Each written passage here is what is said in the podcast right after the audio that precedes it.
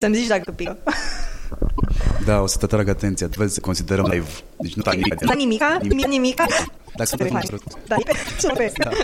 Ești la vârstă de Da.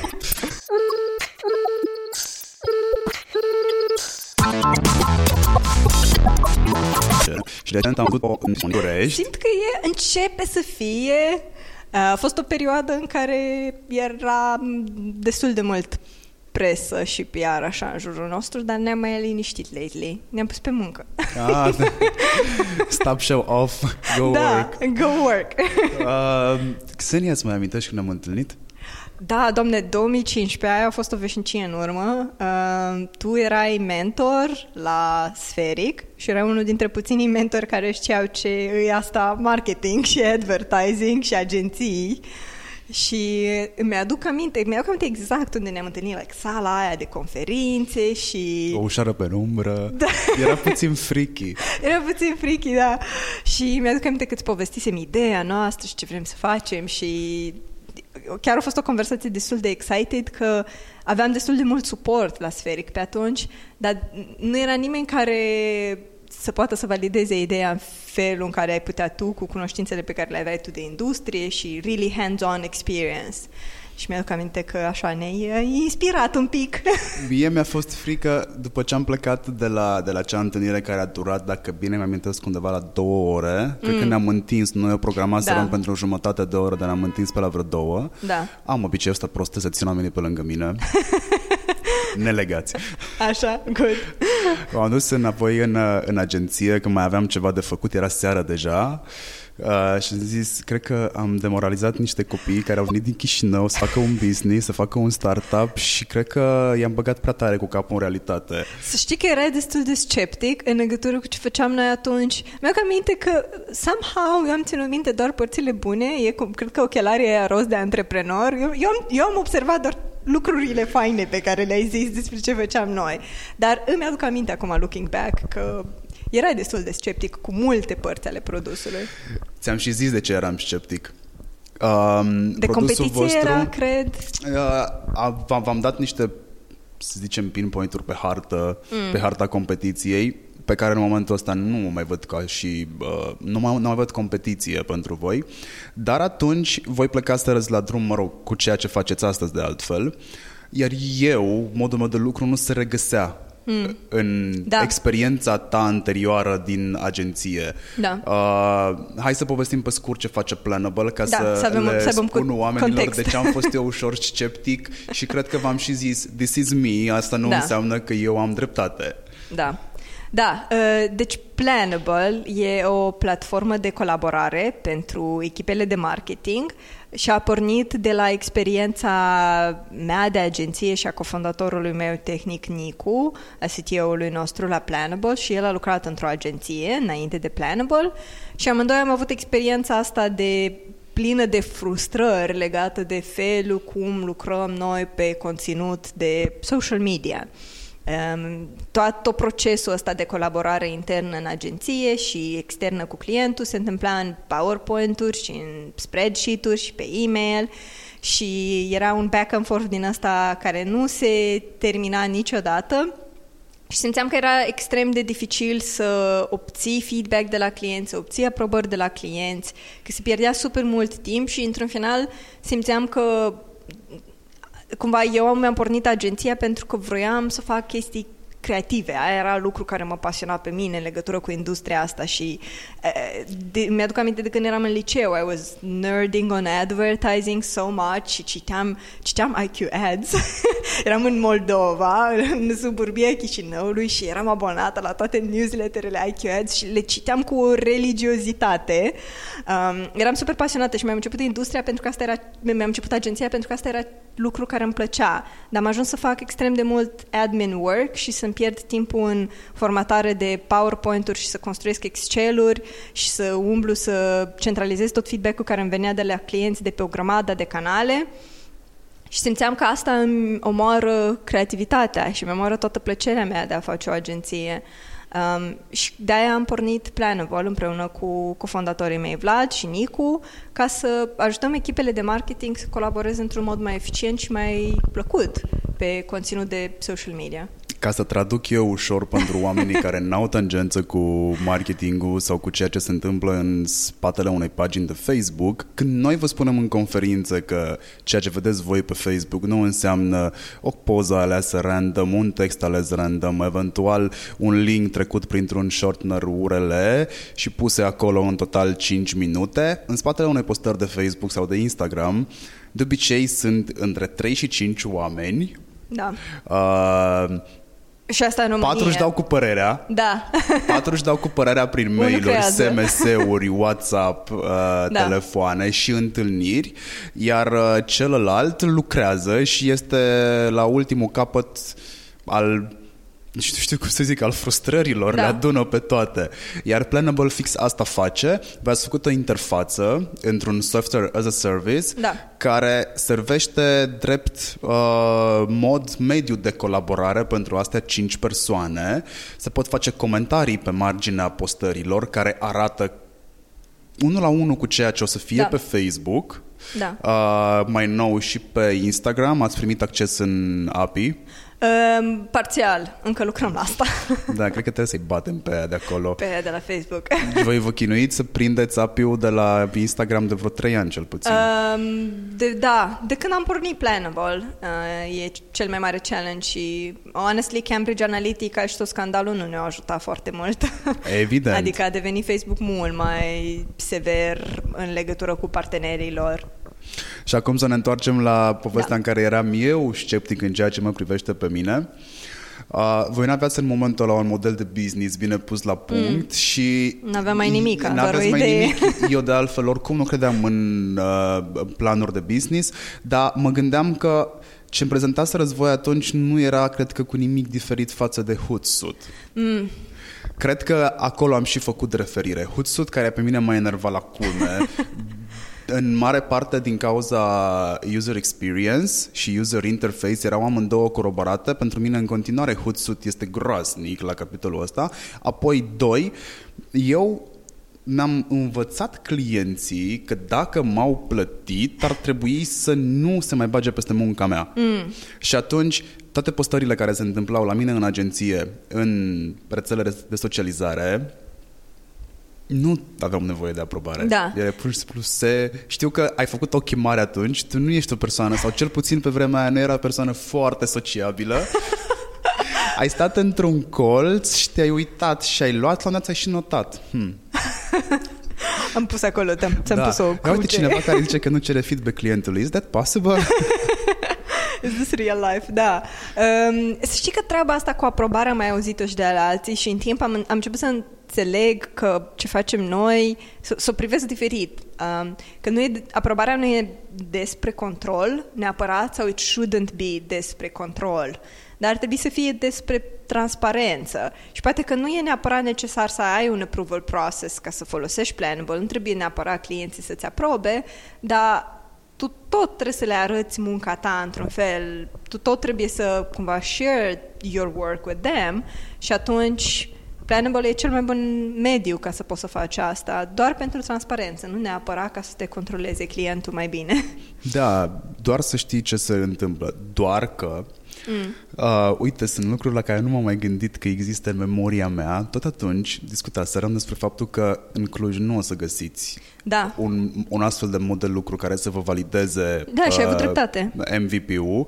V-am zis Go București. Da. Sau, și cred că v-am mai zis că este remarca cu care am început că Planable nu este foarte popular în România. Mm. O fi la nivel de branding, da, brand awareness, nu și la a folosi platforma. Voi știți câți clienți aveți din România, eu pot doar să presupun. Sub 10, E, vezi? da, și avem... Și v-am da. zis că ăsta este un produs pentru afară, ceea ce de altfel ați și făcut, v-ați concentrat Da. pe piața din afară. Cred că încercam să validăm în România pentru că acolo aveam cele mai multe conexiuni și puteam să ajungem la oameni în mo- într-un mod foarte ușor, dar cred că de pe atunci știam că piața noastră ar trebui să fie una globală, adică am pornit cu Planable ca un startup global, e un software as a service, e un produs, e un web app, e accesibil de oricine oriunde și știam de pe atunci că piețele o să fie America, în special New York, Londra, dar încercam să validăm cu resursele pe care le aveam acolo, în Cluj,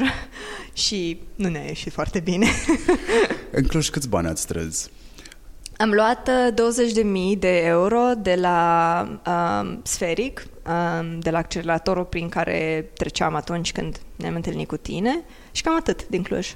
Cine mai era atunci printre mentori la Cluj? Uh, printre mentori la Cluj, de fapt, oamenii din spatele Sferic au pornit un alt program între timp, dar cei pe care ne-au ajutat pe noi foarte mult atunci la Sferic era uh, Radu Iuhas, care era pe partea de, era director de produs, la Sferic uh, și Jennifer, care era uh, director, uh, la fel. Jennifer a dat de mine. Jennifer a dat de tine, da. ce bine. Că nu mi-aminteam cine a dat de mine înainte să dăm drumul la Da, de obicei ea era persoana care organiza și făcea toate lucrurile astea să se întâmple, deci nu, nu mă miră.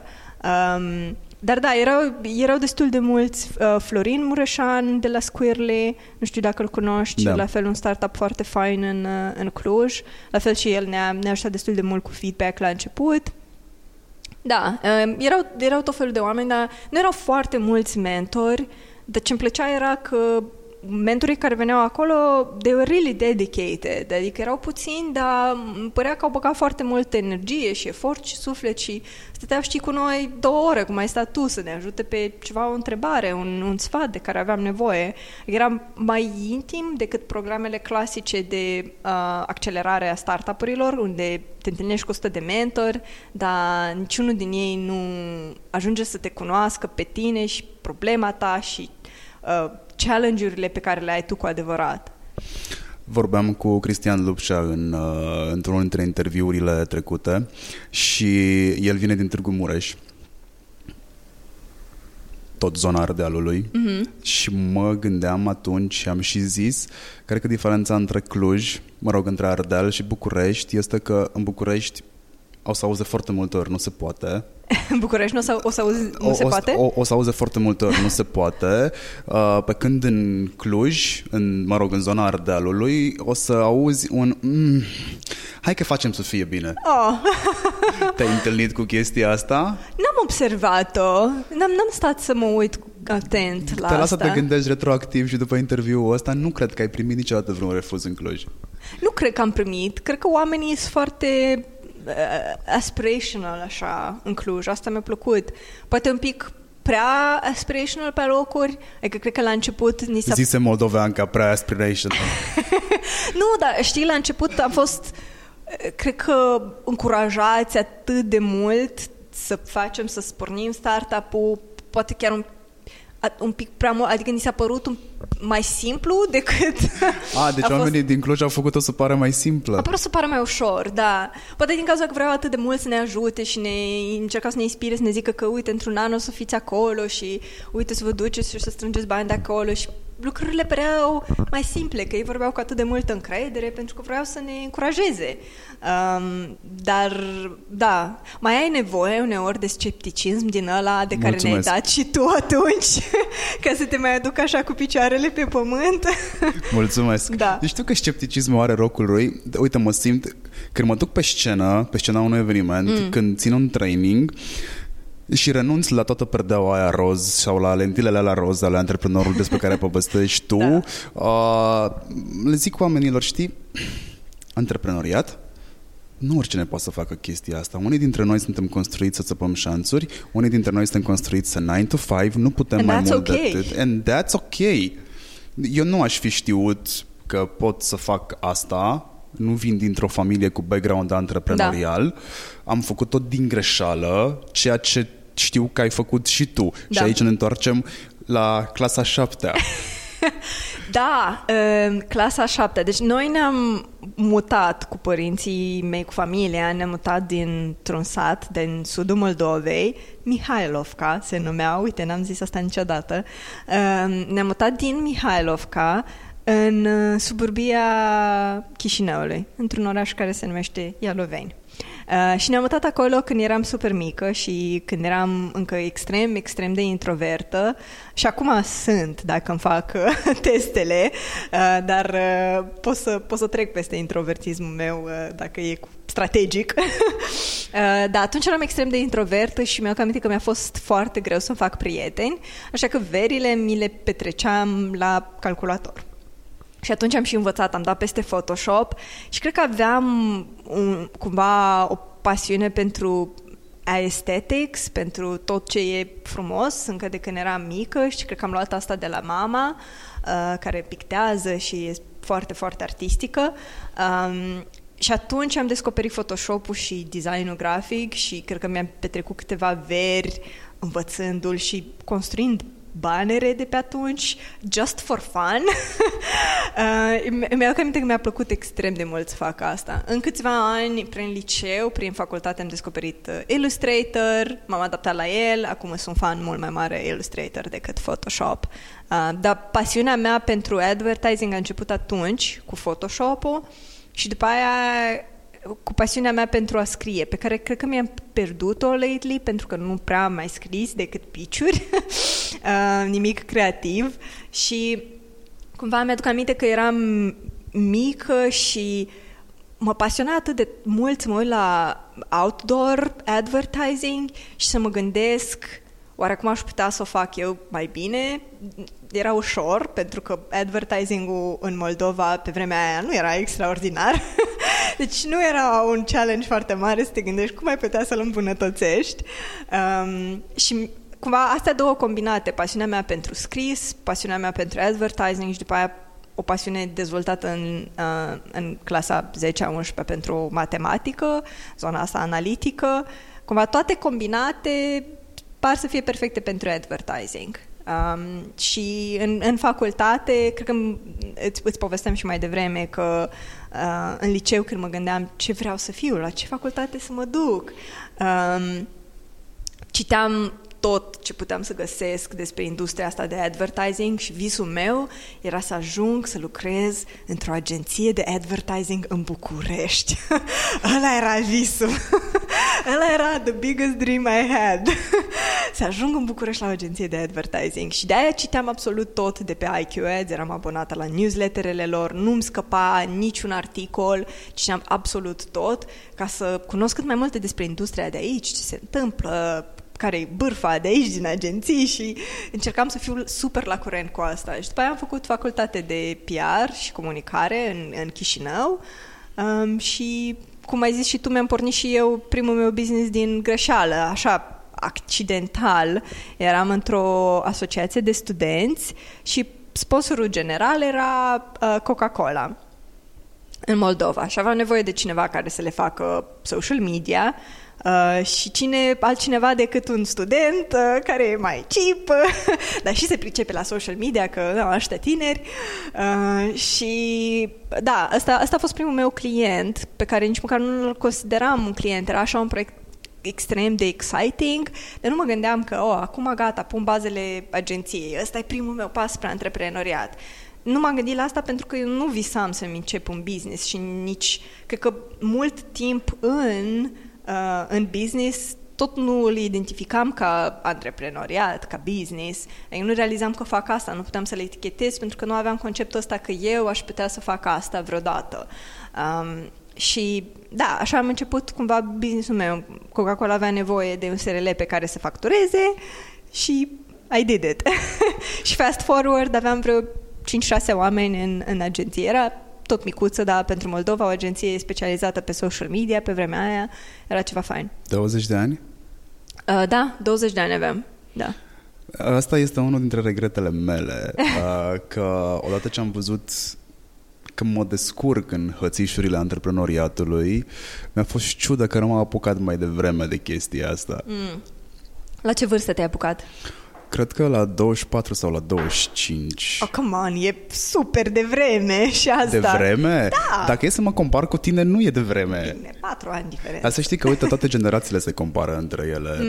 Mm. Băiatul meu, Marc, se compară cu ori ce generație mai mare decât el. Uite ce a făcut la până la vârsta nu știu care. Da, eu mă compar cu Vlad, cofondatorul meu, care în liceu a început uh, două uh, ONG-uri și eu în liceu nu făceam nimic, adică nu făceam nimic important.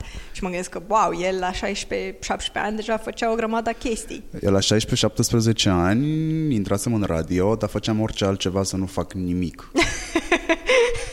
Atât de tare îți plăcea radio? Uite, la asta nu m-am gândit. Îți place foarte mult public relations, asta am observat, ești foarte bună la asta. Nu știu ce școală de PR se face la Chișinău, dar pare mai bună ca asta din România. Îți mulțumesc. Da, nu știu, e o chestie cred că mai degrabă născută. N-aș vrea să-i dau toate creditele facultății, dar a fost destul de bună și ea. Eu cred că dacă nu ai meseria asta, mm. mă rog, meseria care implică comunicare, că este jurnalism, că da. este marketing. Mă rog, între marketing și PR nu prea mai există nicio linie foarte clară, așa, doar dacă insiști să o vezi, o să o vezi. Eu cred că astea sunt meserii uh, native, te naști cu da. apetență pentru astfel de meserii. Altfel, nu o să poți să le faci niciodată altfel decât mecanic. Iar dacă vrei să le faci mecanic, mai bine fă-te CEO într-o agenție de comunicare. da. Da, wow, știu ce zici. da. povestește frustrarea de la care ai plecat, că mm. Planable este fructul unei frustrări. Da, a mea și a cofondatorului meu, Nicu, uh, cumva în paralel s-au întâmplat lucrurile astea, fără că să comunicăm între noi. Um, eu cream planuri editoriale pentru social media pe... Da. Încă se mai fac. Încă se mai fac, da. Și se vor mai face. Da, e ok, e ok. Atâta timp cât you keep track of the new trends. Problema nu este că se fac. Problema este că se schimbă. Că se schimbă? Da, odată aprobate, revenim asupra lor. Ah. Pentru că niciodată nu se ia în calcul într-un plan editorial da. despre care vorbim noi, da. că sunt mai multe tipuri, vorbim despre cele pentru social media, nu se ia în considerare uh, factorul care va fluctua, adică contextul uh, social. Păi clar. Ce se întâmplă acum? Și marketingul, în mare parte, în momentul ăsta, este contextual. Se întâmplă fă-o. Da. Da, uh, trebuie să lași loc într-un plan editorial pentru momente din astea real time.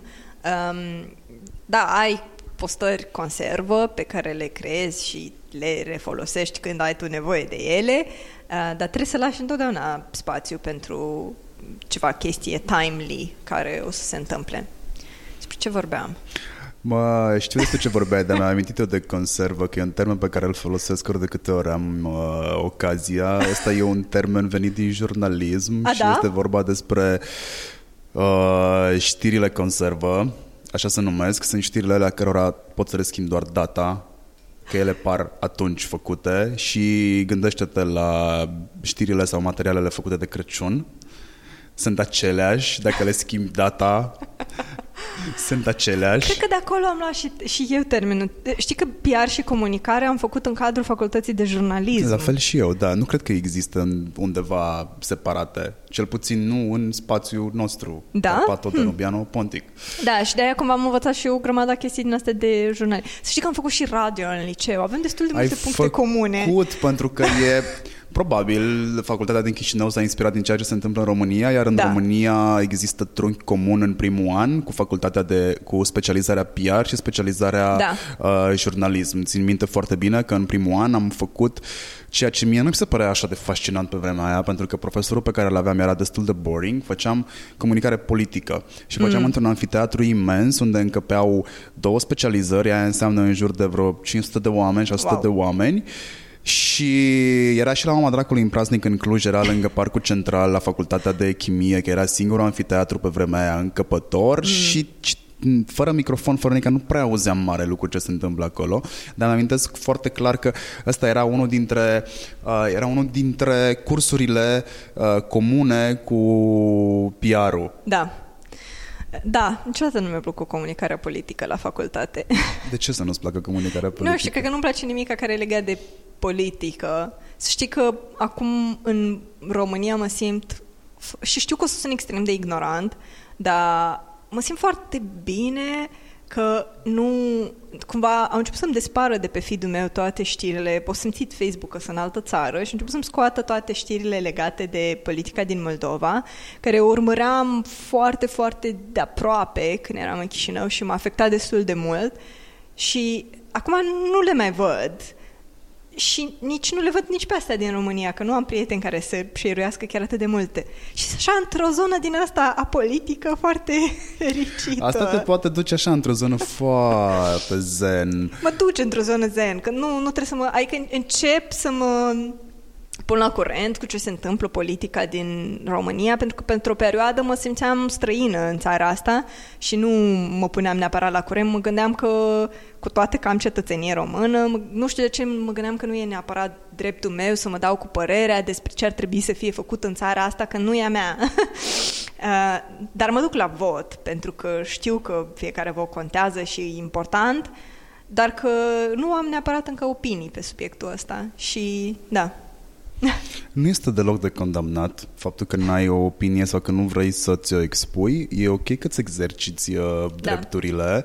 Uh, e ok că te pui constant. Sunt fără convins că periodic intri într-o stare de documentare să catch up cu hai, hai, sigur o faci. A, cu Moldova? Și cu Moldova. Uh, și în România, oricât de multe vrei să te frești de declarații politice de politicieni, da, trec pe lângă de opinii, mine. n-ai cum, pentru că dacă stau și ți iau lista de Facebook la mână, sunt da. fără convins că împărțim o bună parte din rețea și oamenii de acolo nu sunt deloc apolitici, își expun o părere și Ai eu dreptate. îmi expun părerile. Ai dreptate, doar că nu mă mai afectează în felul nu în care mă afecta, afecta înainte. Da. Și asta e bine, e bine. Eu înțeleg foarte bine ce spui, unul dintre motivele pentru care am ieșit din presă a fost că eram uh, secat emoțional. Da.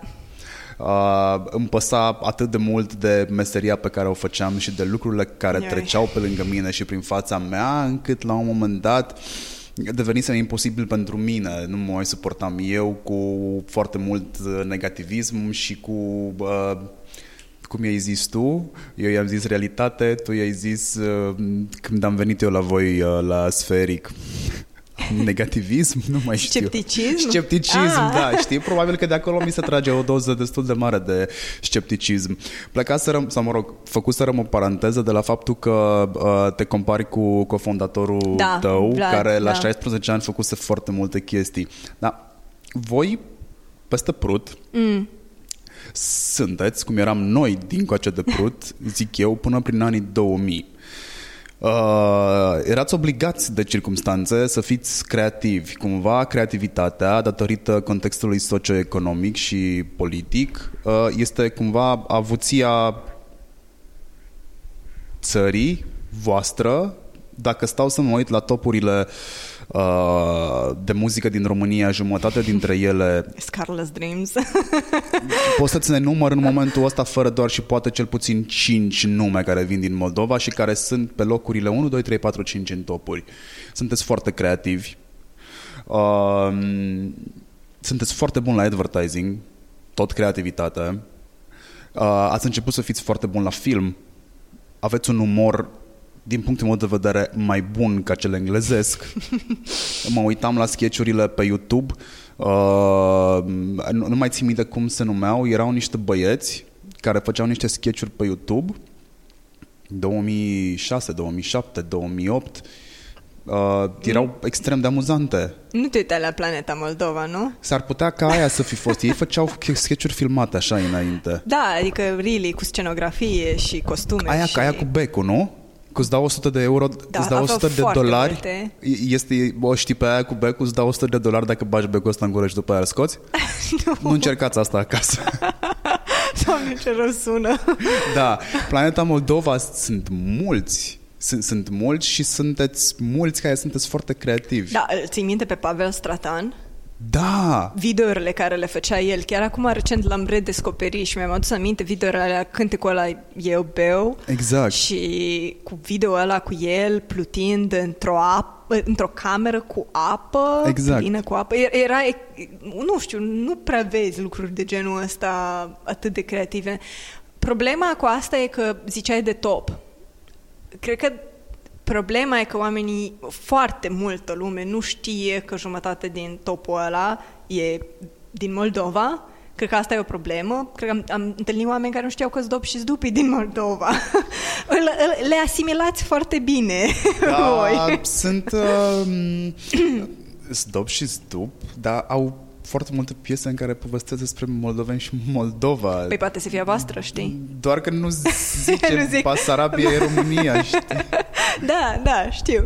Asta așa cumva ca un side note, că ar trebui să fim și noi, moldovenii, mai proud, de, mai, mai mândri de ce producem. Irina Rimes, The Mountains, Carla's Dreams sunt Hai să zicem că e nou val de după Pavel Da. Statan și ai lui, că Da, au da, da. fost câțiva atunci, sau ei au fost deschizătorii de drumuri. Da.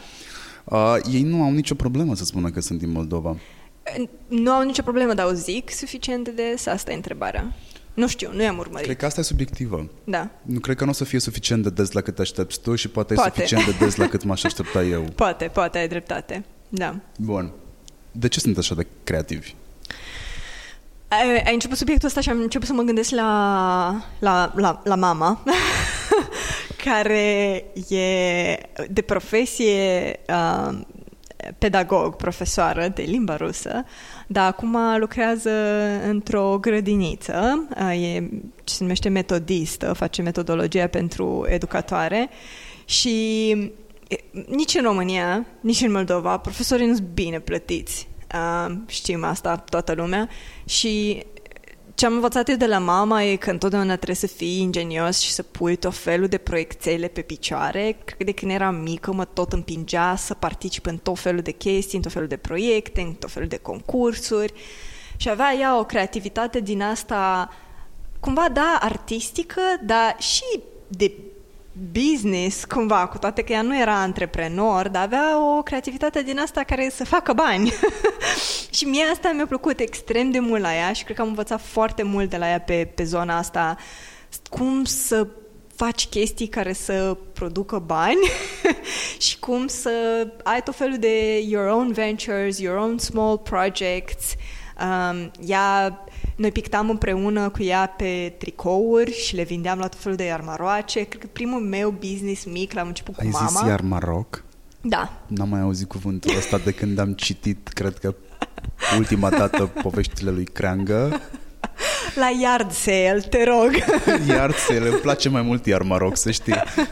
da. E primul business pe care l-am început, l-am început cu mama. Și era un business not technology related. Um, ce făceam era m- modelam din lut polimeric și cream uh, bijuterii, accesorii, cercei, inele și mama a fost cumva primul meu cofondator, super creativ, împreună cu ea ne gândeam la tot felul de designuri de accesorii și le vindeam la Iarmaroace prin Chișinău și pe Facebook. Um, și de la ea am învățat chestia asta, etica muncii, unul la mână, și doi, creativitate în, în, în muncă, în business, creativitate care să dea niște roade financiare.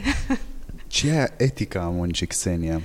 Etica muncii e s- că stăteam cu mama până la ora două noapte să terminăm anumite accesorii ca a doua zi să le, să le avem gata pentru iar Marocul respectiv.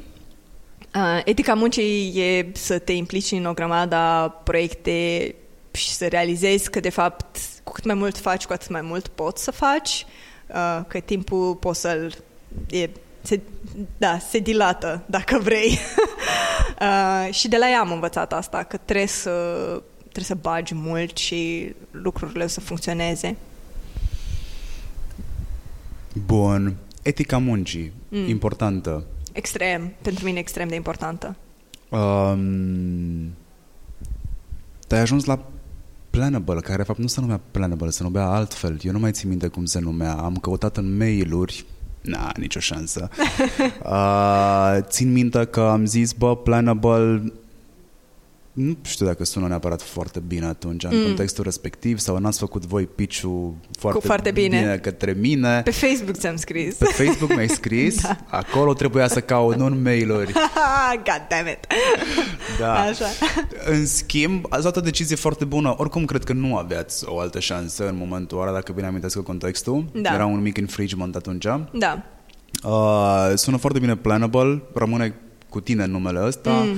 uh, și la câte servicii conexe ați adăugat, mă rog, Da. servicii Am uh, evoluat module, produsul. Da, ați, ați evoluat produsul, chiar este un tool de planificare, e plannable. Da. Is it plannable? Is it doable? Da, yeah, Nice. da. Plannable în momentul ăsta are vreo 400 de angajați, nu 400 de angajați, 400 Of, de așa. clienți. nu cred că vrei să nu, ajungi nu vreau, foarte nu vreau, repede e la adevărat, 400. Nu vreau acolo, nu. Are în jur de 400 de clienți, dar până acolo, și o să numim câțiva dintre ei, Până acolo, în schimb, mm. după primii bani pe care i-ați primit de la Sferic, 20.000 de euro, a trebuit să mergeți în pitch-uri, a trebuit mm. să mergeți să vă Da. vindeți ideea. Hai să explicăm pendelete exact din mijlocul vâltorii, că e o vâltoare asta cu Da. startup-urile. Ce e la un startup și când se termină un startup? It never ends. Uh, hopefully it never ends. Um, un Când se termină eticheta. Când se Că- termină eticheta de startup. No, Da. la, la, și la asta mă refer. Mie îmi place startup pentru că startup înseamnă accelerated growth.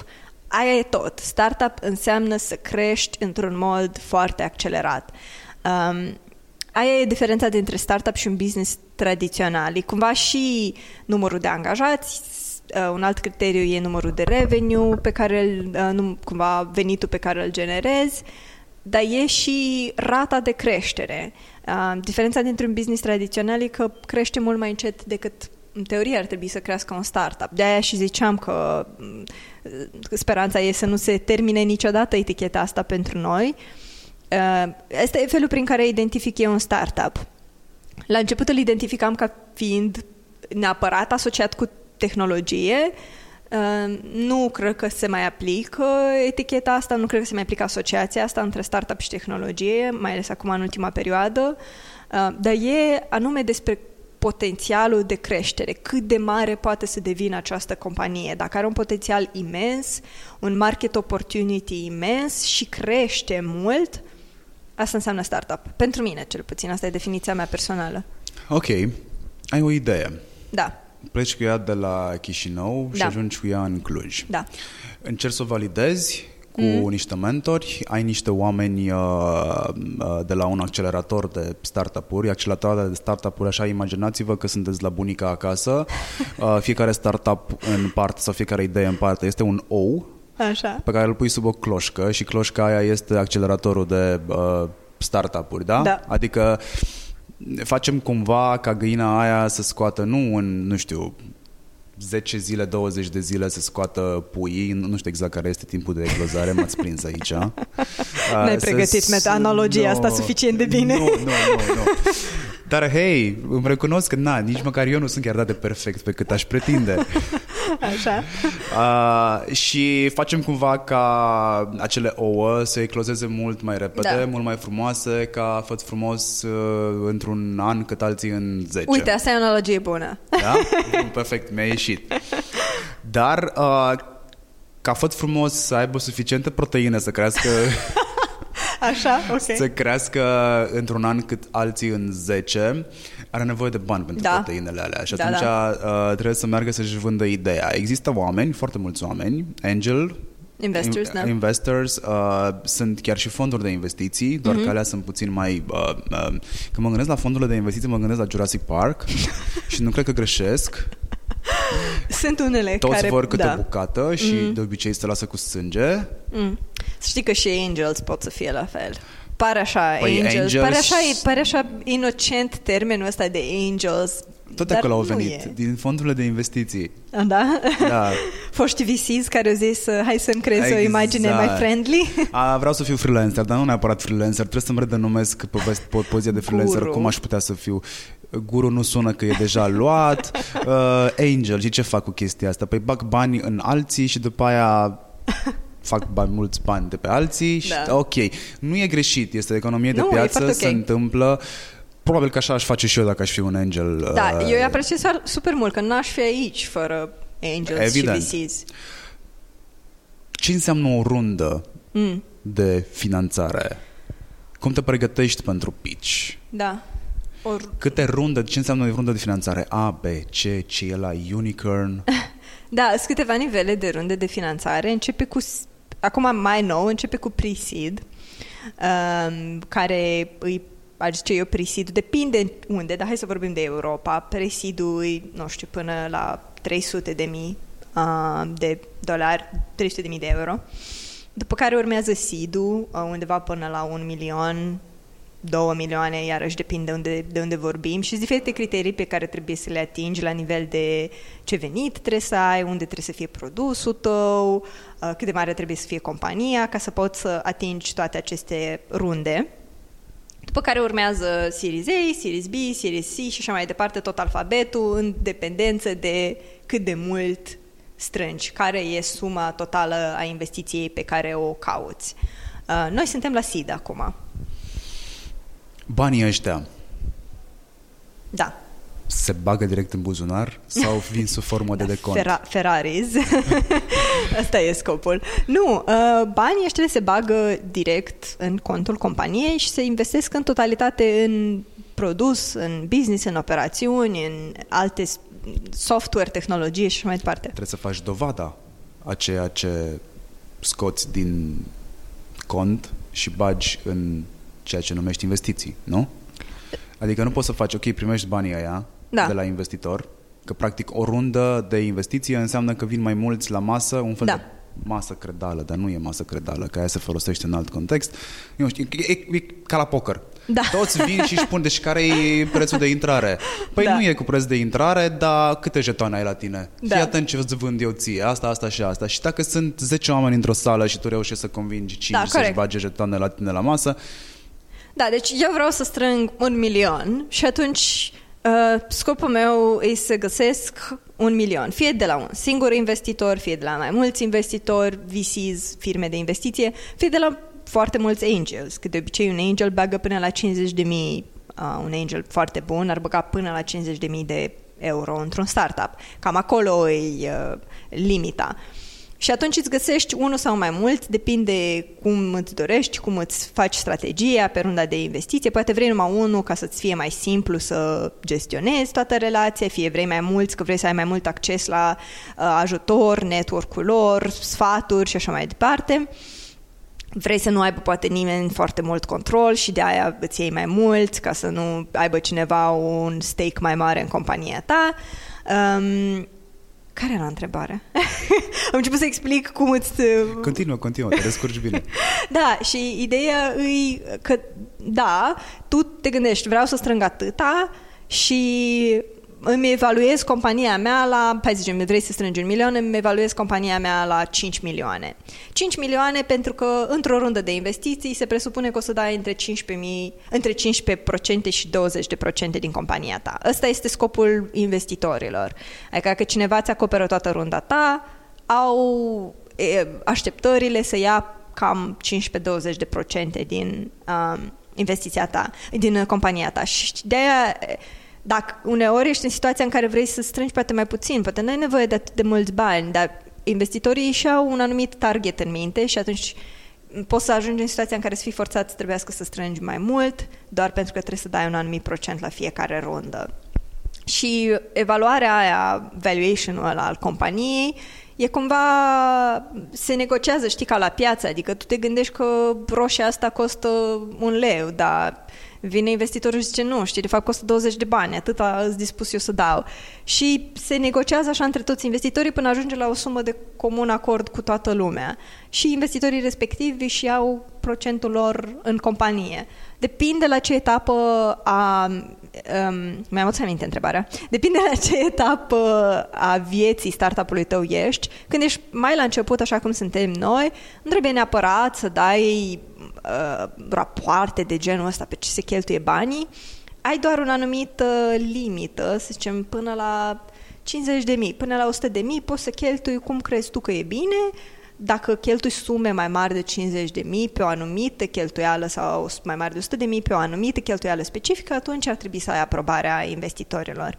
Dar ei au investit în tine pentru că tu ai construit o companie extraordinară până în momentul ăla și ei au încredere că tu ești fondatorul potrivit să o duci super sus și atunci, în teorie, ei ar trebui să aibă încredere în tine că tu știi cum să cheltui banii aia ca să crești compania. Dar totuși, de ce aș avea încredere? În mine? Da, 23 de ani aveai când ai început Planable și tu și cofondatorii. Cu atât mai mult, dacă la 23 de ani am reușit să fac asta, then you should really trust me. Pentru că am reușit să fac ceva de super tânără și am reușit să o aduc departe, mă duce capul, sigur. Și dacă reușesc să vorbesc, cumva am doar 25 de ani, dar vorbesc, știi, într-un sens pozitiv, vorbesc ca un om de 50 de ani cu super multă experiență, asta e un semn foarte bun. Imaginează-ți ce o să fac în 5 ani. Imaginează-ți cu investiția pe care mi-o dai ce o să pot să fac. Anume faptul că sunt atât de tânără și am reușit să fac atât de multe, de-aia ar trebui să ai încredere în mine. Scopul tău era să ajungi într-o agenție din București. Da. Total fail. da, I know. Dar ai ajuns de vreo am ajuns cu un fel de... Am... de ori mai da. bine. Mm, da, da. Anul trecut, pe vremea asta, erai pe scenă la Cannes. Mm, da. Lions. Da, da. Și făceai o prezentare de 10 minute. Tu îți faci prezentările, că sunt foarte bine construite și prezentările pe care tu le ții sunt atent studiate prin comparație cu publicul căruia îi te adresezi. Adică ai pitch mă rog, sunt mult spus pitch ai prezentări în care vorbești pentru un copil de patru cu, mă rog, în clasa patra și ai pitch în care vorbești pentru uh, un investitor sau ai pitch pentru agenții, literalmente. Uh, cum reușești să te împarți, să-ți împarți discursurile în așa fel încât să fii pe aceeași linie cu toată lumea, pe aceeași undă cu toată lumea. E, te, te întreb asta pentru că, ok, facem abstracție de vârsta pe care o ai. Ai, ai acumulat extrem de multă experiență în ultimii trei ani, îi, o, o văd de la o poștă. Dar știi în branșa în care sunt eu și în care tangențial ești și tu pentru că oferi niște servicii pentru, acum oferi niște servicii pentru branșă, aș putea să număr, mă rog, aș putea să zic că probabil 5% dintre oameni sunt în stare să facă un discurs corect pentru mai multe categorii sociale? Da. Să știi că uh, nu aveam asta cu trei ani în urmă. Dacă mai fi văzut la sferic, primele mele piciuri au fost o rușine. Dar am avut oameni la sferic care m-au ajutat super mult să îmi dezvolt asta. Și aparent mă descurc destul de bine. La început mi-a, mi-a luat destul de mult să ajung aici. Cred că e o chestie de practice să te tot antrenezi, să le tot faci și devii tot mai bun și mai bun. Și da, eu niciodată nu folosesc același pitch peste tot, totdeauna, care e cumva și o problemă, că se duce foarte mult timp să, să faci research, să te gândești cum să-l faci să-l scrii, să faci uh, prezentarea propriu-zis, designul ei, din nou și din nou și din nou și din nou pentru fiecare prezentare. Dar cred că se merită. Și ce fac eu de obicei, întotdeauna mă gândesc la audiența care îi, mă pun în picioare, mă pun cumva in, inter, interplace uh, și mă gândesc cum să o ce ar vrea ei să audă de la mine. Și de obicei mi-e destul de ușor să mă pun în locul lor, pentru că am fost în locul lor în majoritatea cazurilor, adică piciuiesc la oameni de marketing, piciuiesc la oameni de agenții, am fost un om de marketing, am fost un om de agenție, știu care sunt lucrurile la care se gândesc, știu care sunt cumva pain point-urile lor, care sunt frustrările lor și pot să le adresez. Dar, da, mă gândesc în primul rând la audiență și după aia fac tot restul. De acolo pornesc. Aia, aia mi se pare cel mai important.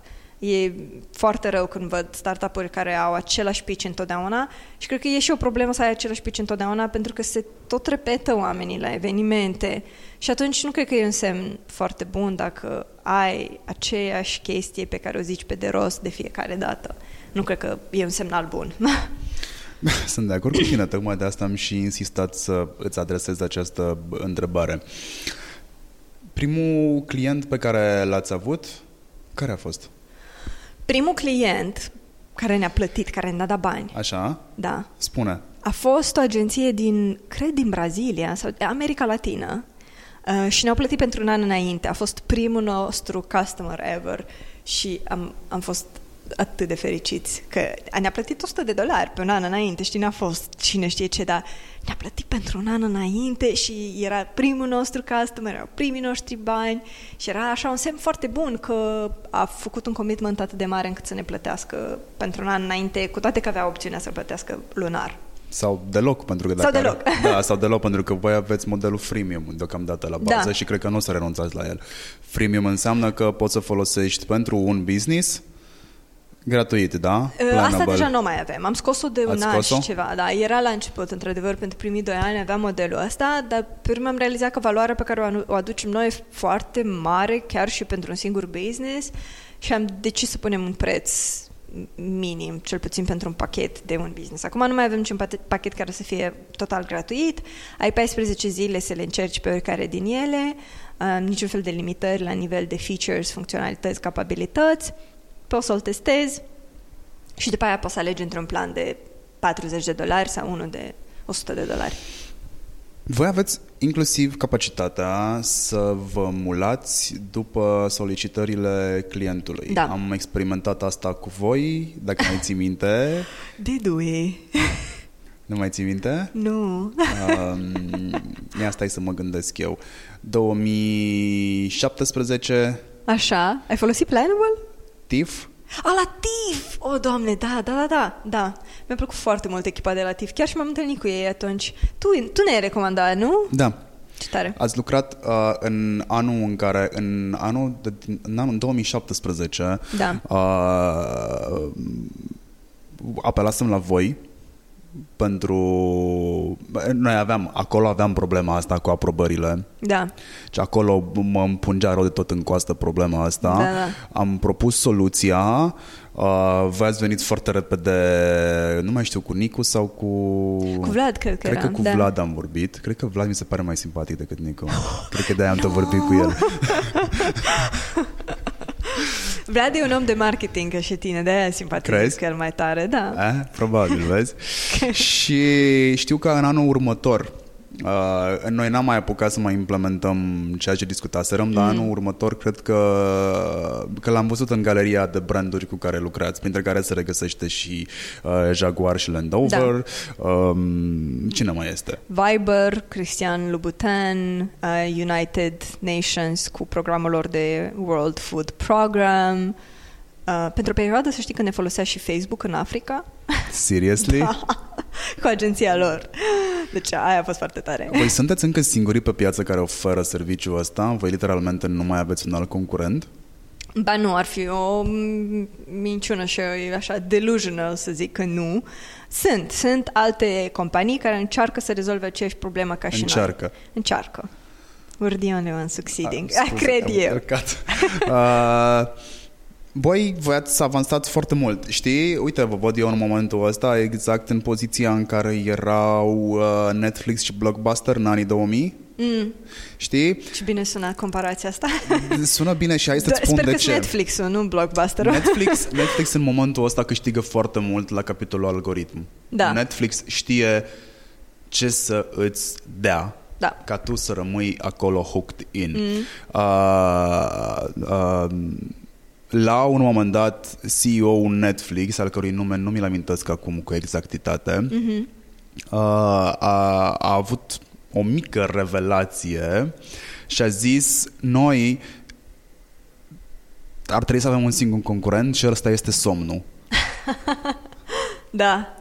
Dar ei, înainte să ajungă, pe, să ajungă o companie globală, uh, în- închiriau în state, bănuiesc că știi, în- închiriau Da, DVD-uri, filme și așa prin mai departe. poștă, că- Exact. Ce nu știe foarte multă lume este că ei o făceau online, Mhm. iar dezvoltaseră deja un algoritm extrem de puternic care le permitea inclusiv să facă previziuni Ce tare. care să le spună în ce parte a Americii sau a statului o să fie nevoie de livrare imediată, pentru că se va dezvolta acolo segmentul de închirieri și odată la șase luni de zile și analizau datele și inclusiv renunțau la depozite și își mutau depozitele în zona în care uh, uh, uh, o să fie cerere.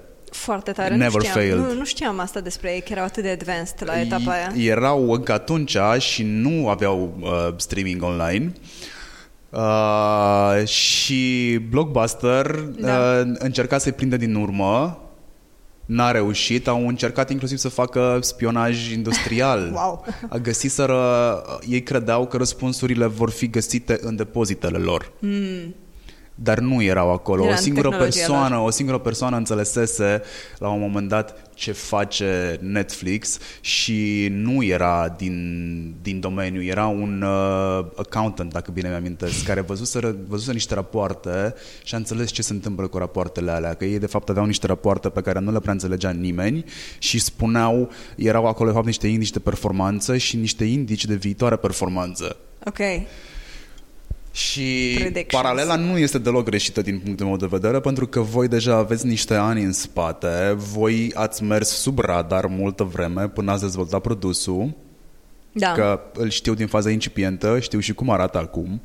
Și, ok, restul încearcă, dar nu cred că vor reuși destul de repede să rafineze algoritmul vostru. Că Până la urmă, în momentul ăsta, ok, produsul, mă rog, contentul o fi el king, dar algoritmul e regatul.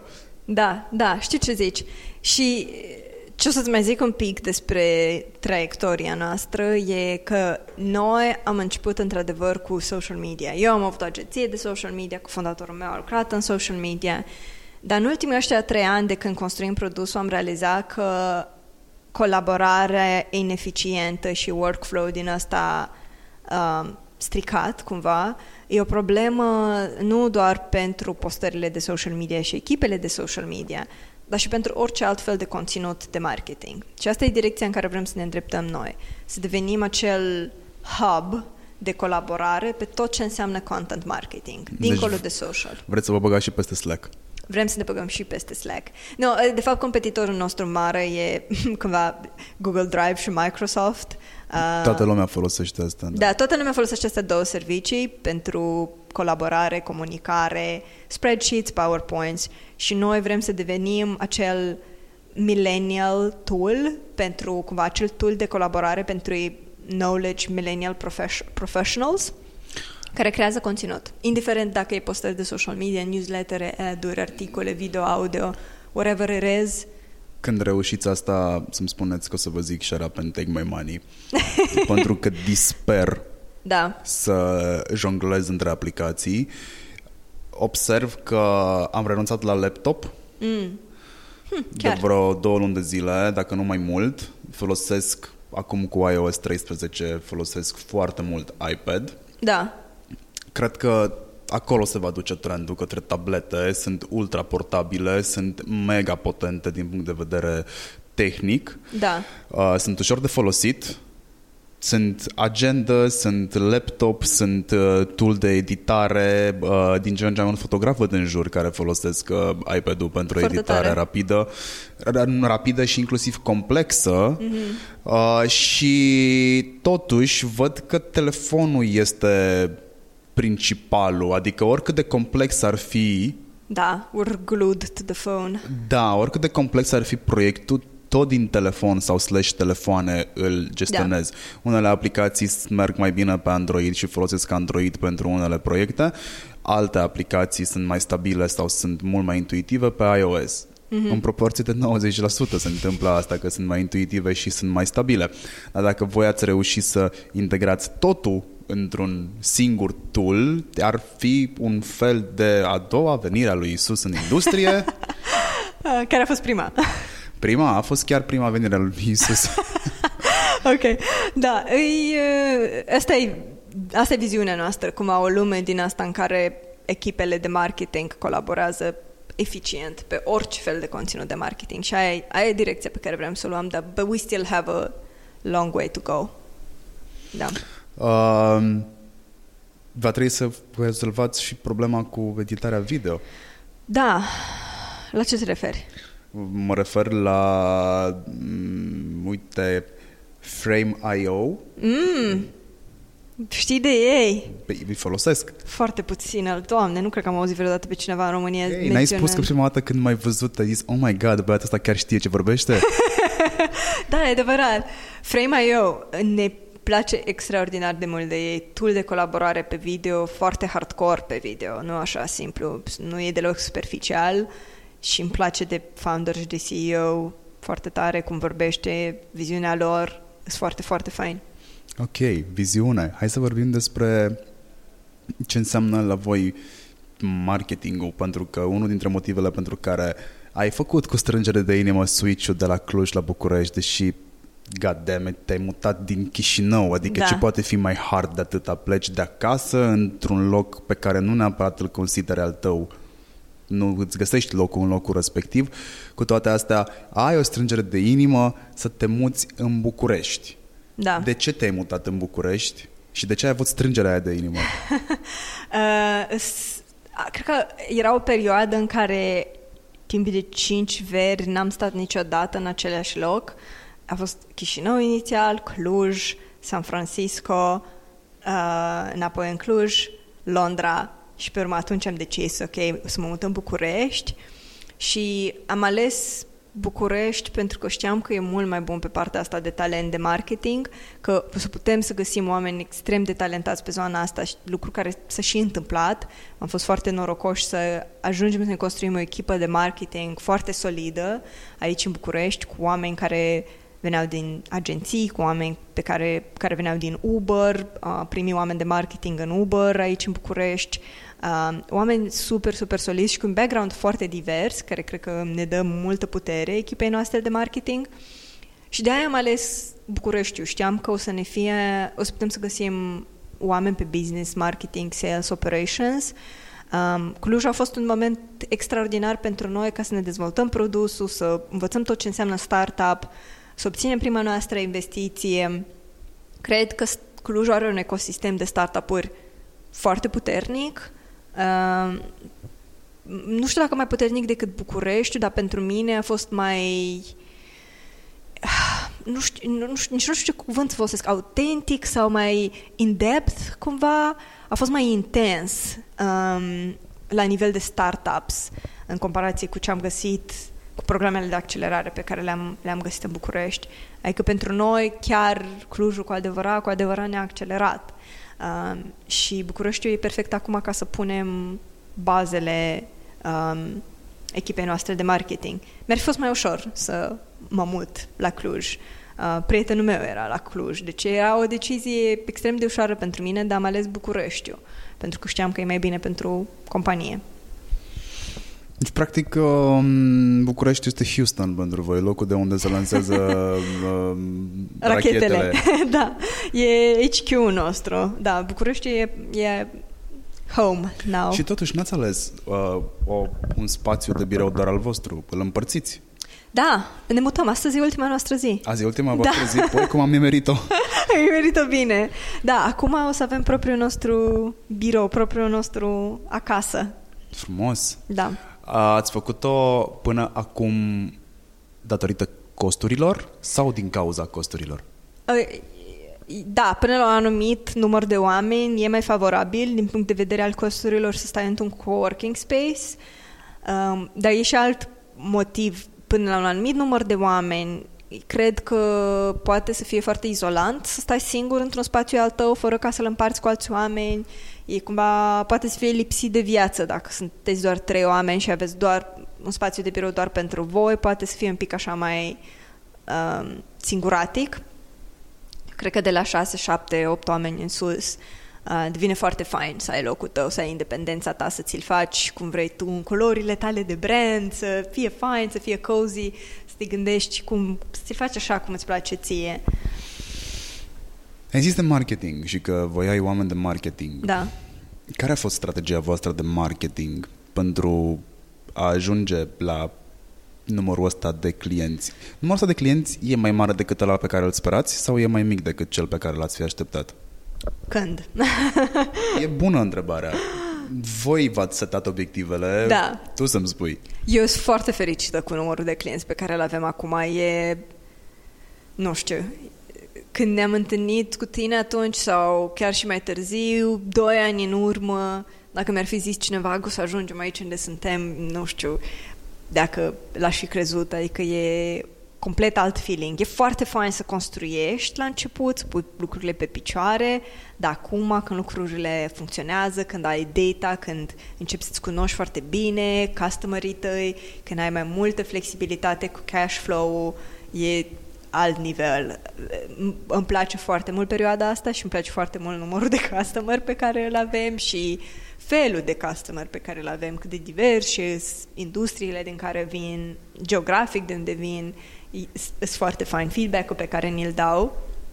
Felul cum am ajuns la... Avem acum peste 400 de clienți care ne plătesc și felul prin care am ajuns la ei e tot prin content marketing, știi, adică dog fooding, cumva, ce, în lucrurile în care credem pe alea și le punem în aplicare. Credem în social media, credem în content, tot prin ele ne și construim businessul nostru.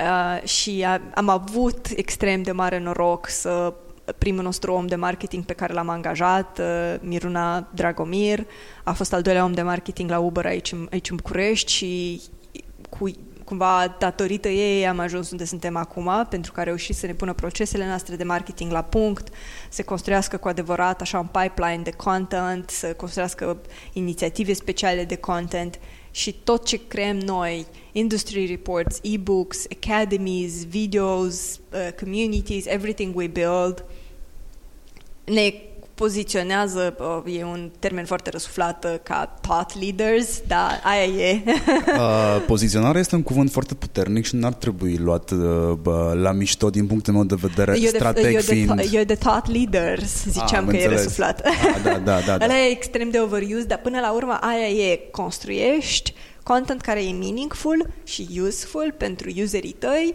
și așa îți așa îți creezi reputația ta, așa îți, build, îți construiești cumva credibilitatea ta în industrie, le dai oamenilor ceva de valoare și ei o să te aprecieze și o să te țină minte.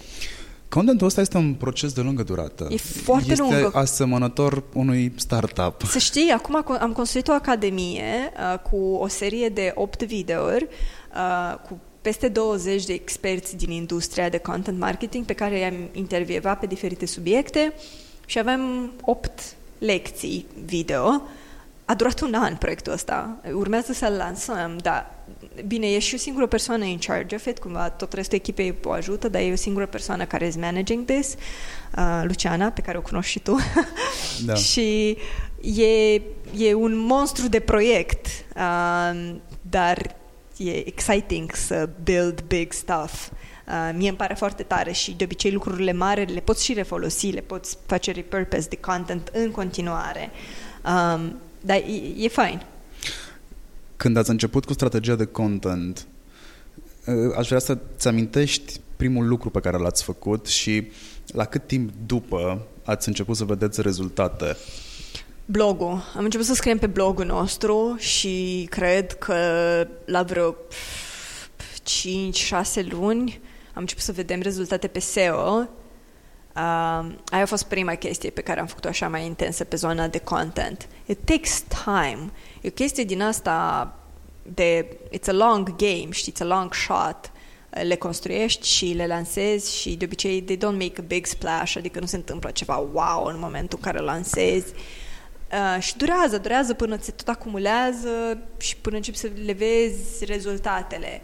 Dar e greu și cu atribuirea asta de rezultate pe, pe conținut, că nu știi neapărat dacă a venit din e-book-ul ăla sau acum ne facem ordine în datele noastre și să avem mult mai multă uh, transparență și claritate în ce funcționează, dar cred că ce funcționează din tot marketingul pe care îl faci e o întrebare cu care foarte, foarte mulți oameni din industrie se cumva se chinuie.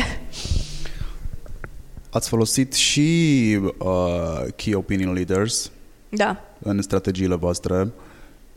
Cum a funcționat asta? Ați folosit și v-ați folosit și de AppSumo, dacă bine mi-amintesc. Da, da. Explicăm puțin procesul prin care v-ați folosit de AppSumo, ce a presupus, care a fost uh, retenția. Hai să explicăm ce este AppSumo. Mm.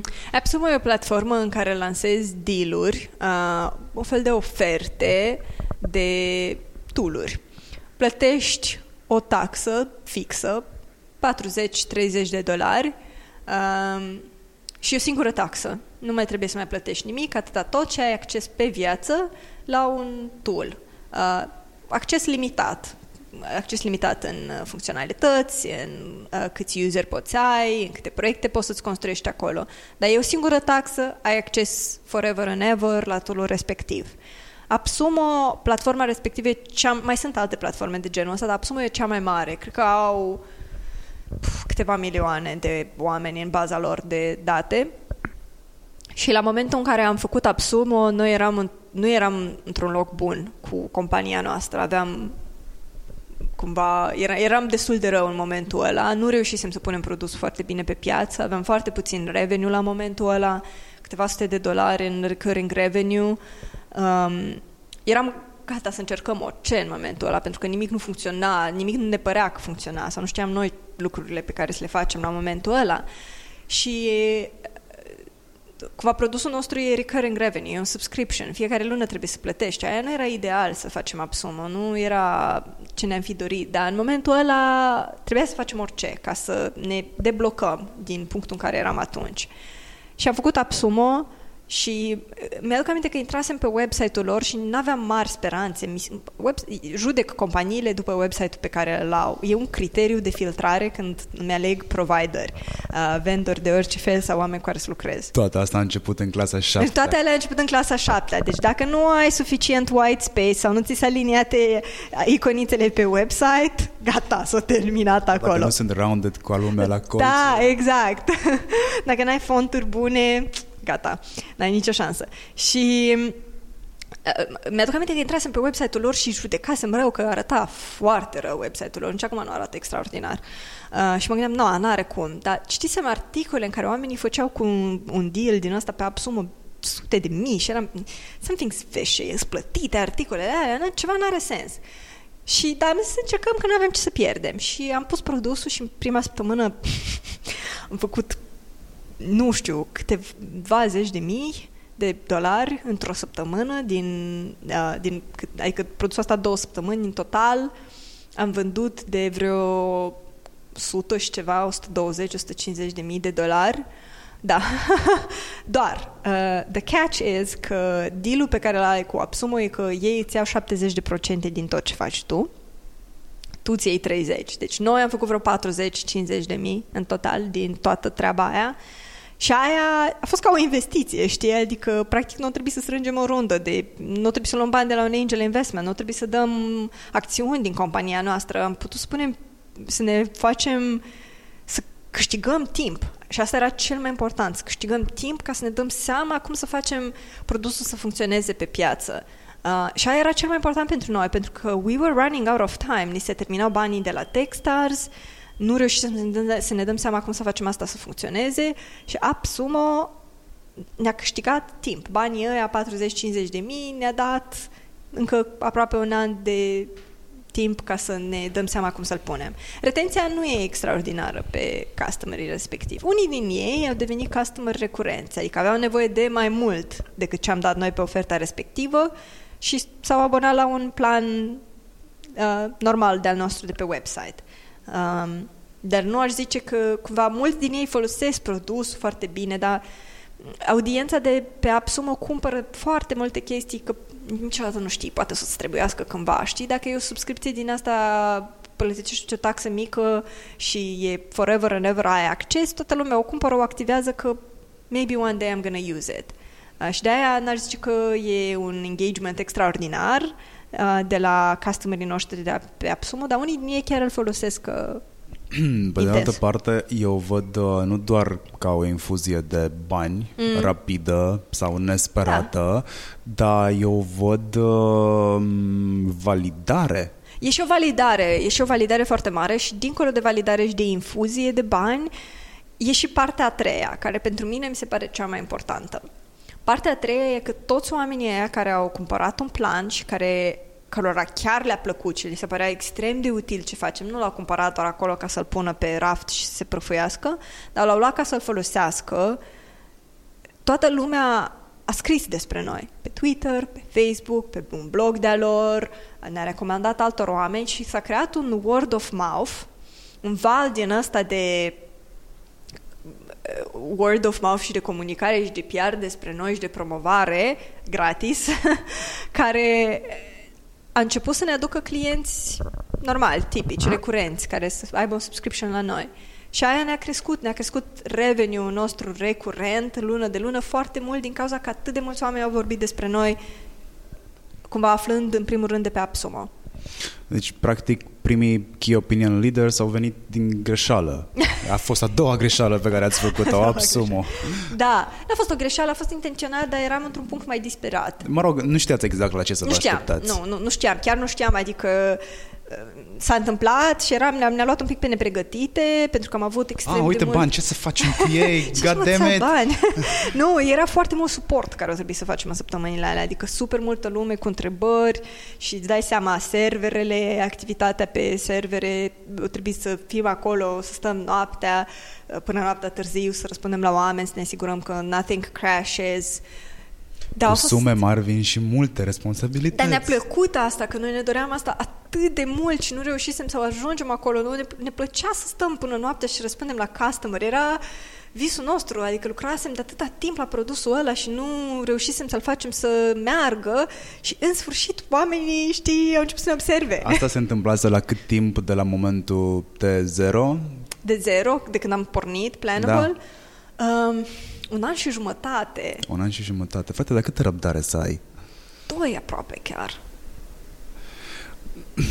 Da. Aș avea răbdare, dar mă gândesc la generațiile care vin inclusiv după tine. da. Pentru că răbdarea nu este o virtute și nu există mai mult de pagina unui Dex în care este explicat cuvântul răbdare. Cred că dacă e ceva care te pasionează cu adevărat, o să ai răbdare pentru asta. Eu n-am răbdare pentru absolut orice, n-am, n-am răbdare pentru multe lucruri. Ai răbdare pentru interviul ăsta. Am Deja pentru... au trecut o oră și 16 minute. Pentru că e atât de bună conversația! Mulțumesc! Dar e, cred că dacă e ceva care ești extrem de da, pasionat. Trebuie să fii pasionat sau să crezi că ai o misiune, totuși? Hmm, bună întrebare. I-am pasionat, oricine poate fi despre orice. Sunt pasionat despre roșia pe care o consider că costă un leu, dar vine un investitor și spune 20. Ce fac? Îi dau cu ea în cap? Că sunt, știu că am o misiune sau am un scop, trebuie să o vând? Um, da, nu știu. Tu de cum... cele mai multe ori eu aș da cu ea în cap. Adică dacă eu dacă cred, e prea scumpă? Dacă e prea ieftină. Adică dacă e prea da, ieftină? Da, dacă eu cresc roșia aia și îți spun te costă un leu și tu vii și îmi spui uh, nu, te costă, mă costă 20 de bani, Mm-mm. prefer să îți fac o poză în timp ce se prelinge așa pe tine. Măi, e tricky cu treaba asta, că am vândut produsul foarte ieftin pe Absumo, am vândut produsul foarte ieftin în alte situații, pentru că la început you have to do what you gotta do ca să miști lucrurile înainte. Acum nu mai suntem în poziția în care să dăm produsul mai ieftin, să-l undersell it. Ce spuneți, anumite... ce spuneți voi cu Absumo este de fapt e o eu consider că a fost o greșeală tactică bună. Nu cred că a fost o greșeală. Mă rog, îi spun greșeală pentru cam tot ce nu știi cum o să funcționeze e greșeală. Te un experiment. La, te duci la plezneală, ești, faci, ex- blufezi. I call it an experiment. Ok, hai să-i spunem experiment. Așa a apărut și băiatul ăla făcut din bucăți, cum îl cheamă, Frankenstein. Ah, un mm. experiment. Da. Toată lumea vorbește acum despre el. Știi, până la urmă ce ați făcut voi partea importantă nu sunt nici măcar banii, că este exact no. ceea ce spuneai tu, a treia parte. Word of mouth, care s-a creat imediat după. Da, și Planable poți să zici că a fost o greșeală. A fost de fapt un experiment. Am început un produs și am zis hai să vedem. N-a fost un experiment. Aici te contrazic. Planable a fost misiunea Bine, a fost ta. intenționat. Nu da. neapărat a mea. Ideea a venit cu fondatorului meu, Nicu. De fapt, nu mie. Eu aveam problema și eu căutam o soluție, dar eu nu m-am gândit la idee. Nicu a venit cu ideea asta observându-și colegii lui din, de unde lucra el mai devreme, cum lucrează ei. În paralel, în agenția mea, eu mă frustram cu felul cum lucrez, o rugasem pe una din colegile mele să găsească o soluție, ceva colaborativ. Un, îmi imaginam eu un PowerPoint în care să fie super colaborativ și să poți să crezi postările, dar să arate ca pe social media. Da. O, o metodă simplă de colaborare pe vremea aia era, nu mi-am dacă v-am menționat-o, mm. începusem să folosesc produsele de la Apple. De la Apple? Aia. Da, și începusem să utilez toată agenția cu Mac-uri, cu iPhone. Așa. Uh, suita lor de Office. Da. Numbers, e colaborativă. E colaborativă. Da, da, da. Problema este că nu toată lumea folosește uh, aia, e, aia e extrem de da. macOS-ul da, da, da. sau iOS-ul. Și noi în agenție, când ne luam aprobări unul de la altul, că de fapt la noi în agenție modelul de aprobări nu era de la client. Mm.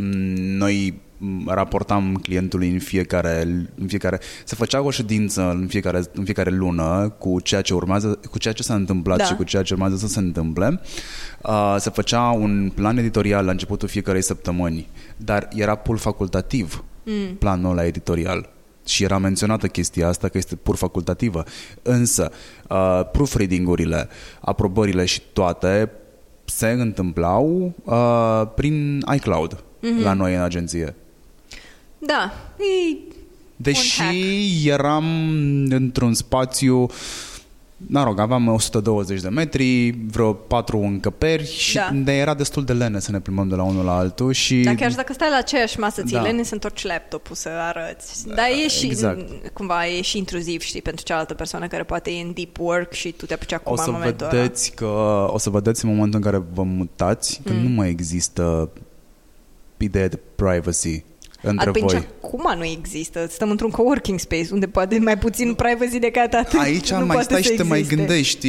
Ar trebui să închid laptopul, ar trebui să nu-i spun parola nu știu cui, dar o să ajungeți până în faza în care da. o să prinde suficient, mă rog, o să fie o coeziune foarte puternică între voi de odată mutați într-un spațiu al vostru, da. încât nu mai există, bă, știi, bă, datul după cireș, nu mai există ascunsul de nu știu ce, nu. Păi o să întoarceți laptopul, că... le verifică și tu un mail-ul meu, trimitem și mie un mail, o să, o să, o să apară de multe ori povestea asta cu trimitem și mie un mail pentru nu știu cine. Da.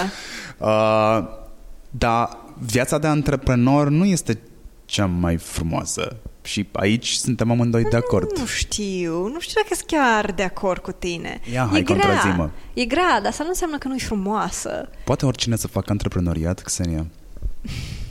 Dacă vrea.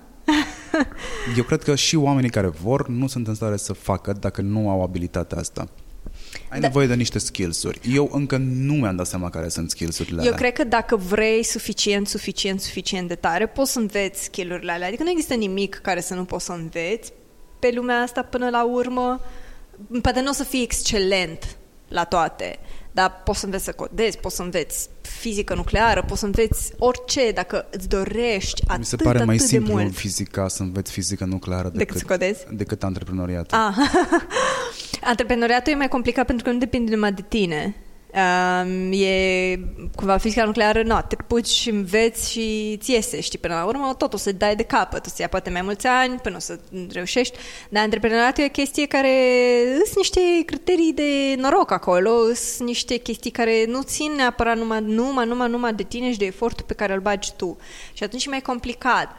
Dar cred că dacă îți dorești și asta extrem de mult, îi pur și simplu îți curge prin sânge dorința aia și aia poți să înveți cred și eu că poți să ajungi să tick all the boxes, tick all the skills de care ai nevoie, poate să-ți ia mult mai mult timp decât altora, um, dar asta e criteriul de fapt, trebuie să dorești atât, atât de mult și să fii conștient de ce urmează, să fii conștient de cât de mult timp o să-ți ia, să fii foarte self-aware de ce îți lipsește ție, ca să fii un antreprenor foarte bun. Și dacă ai cumva claritatea asta a contextului, a ce o să urmeze și unde ești tu, uh, ce îți lipsește ție, care sunt aturile tale, care sunt minusurile tale, atunci e posibil. Nu e imposibil. Dar da, dacă nu ești... Sunt, sunt oameni care s-au născut cu anumite skill care într-adevăr îi predispun să fie antreprenori mai buni decât alții. Sunt oameni care s-au născut într-un anumit context în care îți predispuși să fie mai buni decât la antreprenoriat decât alții, poate au crescut cu părinți care sunt antreprenori și au învățat anumite principii sau au avut prieteni care să bage câteva zeci de mii de dolari în startup-ul lor. Toată lumea are un avantaj, dar asta nu înseamnă că we can't catch up dacă ne dorim asta foarte, foarte mult. Eu m-am născut într-un sat în sudul Moldovei. Care erau șansele să devin un, să am un startup care să valoreze câteva milioane? Nu e, exista foarte mare speranță acolo, dar I made it somehow. De câte ori ai simțit nevoia de un 9 to 5? Dacă zici tu că nu este... Never, never, N-ai never. simțit niciodată? Niciodată, niciodată. Aș muri să am un 9 to 5. N-am zis, eu, eu, eu m-am gândit Dar de nu- foarte mult, am simțit nevoia, am avut momente în care eram atât de emotionally drained sau uh, pur și simplu nu, nu mai am zis nu mai fac față Am în simțit nevoie de ritmul ăsta. vacanțe. Am simțit nevoie de vacanțe. Eh, m- M-am gândit și gândul mi-a zburat de multe ori la how about a 9 to 5, ce simplu ar fi 9 to 5, payday. N-am făcut-o, Dar vine și cu alte probleme 9 to 5-ul ăla, știi? bineînțeles, dar și antreprenoriatul vine cu alte probleme. Da, da, alea îmi plac. Ai trecut prin burnout până acum? Uh, Sau nu l-ai știu, recunoscut? Nu știu ce, ce e, ai, nu știu, nu pot să-mi dau seama. Citisem un articol în care zicea că millennials are suffering chronically from burnout atât de mult că nu mai pot să-l recunoască. Nu știu dacă e adevărat, nu știu dacă mi se aplică mie. Am fost obosită, am fost extenuată, dar nu știu dacă am avut neapărat un burnout. Am avut momente de frustrare extremă la Techstars, cred că a fost cea mai grea perioadă în care d- anxietăți mari am avut. Dar nu știu dacă am avut neapărat burnout. Nu, nu, nu pot să mă autodiagnostichez. Da, diagnosez. e corect, da, e ok. și nici un început de mică depresie, ceva? Mică depresie am, am avut și din astea, dar, again, burnout-ul nu pot să-l depistez foarte bine. Mici De depresii, obicei burnout panici, apare înainte anxietăți. de uh, depresie. Da? Mm, hmm, interesting. În momentele alea în care nu mai poți, nu mai poți să mai gândești, nu mai poți să mai lucrezi, nu mai poți, nu-ți mai stă focusul, mă rog, focusul. Focusul nu e ăla din Dex. Uh, a- atenția ta nu mai există. Mm. Te, ești un fel de o glenă verde, te plimbi și tu din stânga în dreapta și cam atâta reușești să faci. Am trecut prin multe faze de burnout, am trecut și prin faze de depresie. Uh, Partea bună este că am avut lângă mine o prietenă foarte bună, psiholog foarte bun mm. și înainte să trec eu prin fazele astea povesteam despre faptul că Da. vede din ce în ce mai mulți oameni care suferă de burnout sau, mă rog, ajung la burnout, ajung la depresie și din discuțiile pe care le-am avut cu ea a priori, mi-am dat seama care sunt uh, simptomele. Cumva mi-au rămas înrădăcinate simptomele și ok, am burnout, am depresie, nice. Eu cred că am trecut prin perioade grave de anxietate foarte accentuată uh, în perioada Techstars, pentru că mă, mi s-a activat extrem de tare sindromul impostorului. Um, ajunsă la Techstars prima companie, primul startup românesc și primul startup moldovenesc la Techstars, care e, nu știu, e top 3 acceleratoare din lume, foarte prestigios uh, numele lor. Și am ajuns acolo, eram cel mai tânăr CEO, uh, estul Europei, uh, fără facultate la Cambridge sau la Oxford, uh, fără un fost job la Google sau la Facebook, cumva cu așa fără niciunul din alea pedigriurile alea Slumdog Millionaire. da, exact. Fără pedigriul ăla de antreprenor, uh, mi s-a activat extrem de tare sindromul de impostor și îmi părea că orice n-aș face nu o să ajung la nivelul la care erau toate celelalte startup și nici nu era o competiție, știi?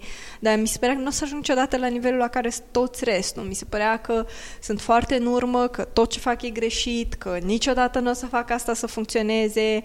Cred că aia a fost cea mai gravă anxietate pe care am avut-o. Mi se mai tot repetă momente de anxietate, e, e normal, cred sau nu, nu știu, dar se mai întâmplă, știi, dar aia a fost deep. Uh, eu cred că e normal să ai momente de anxietate. Da.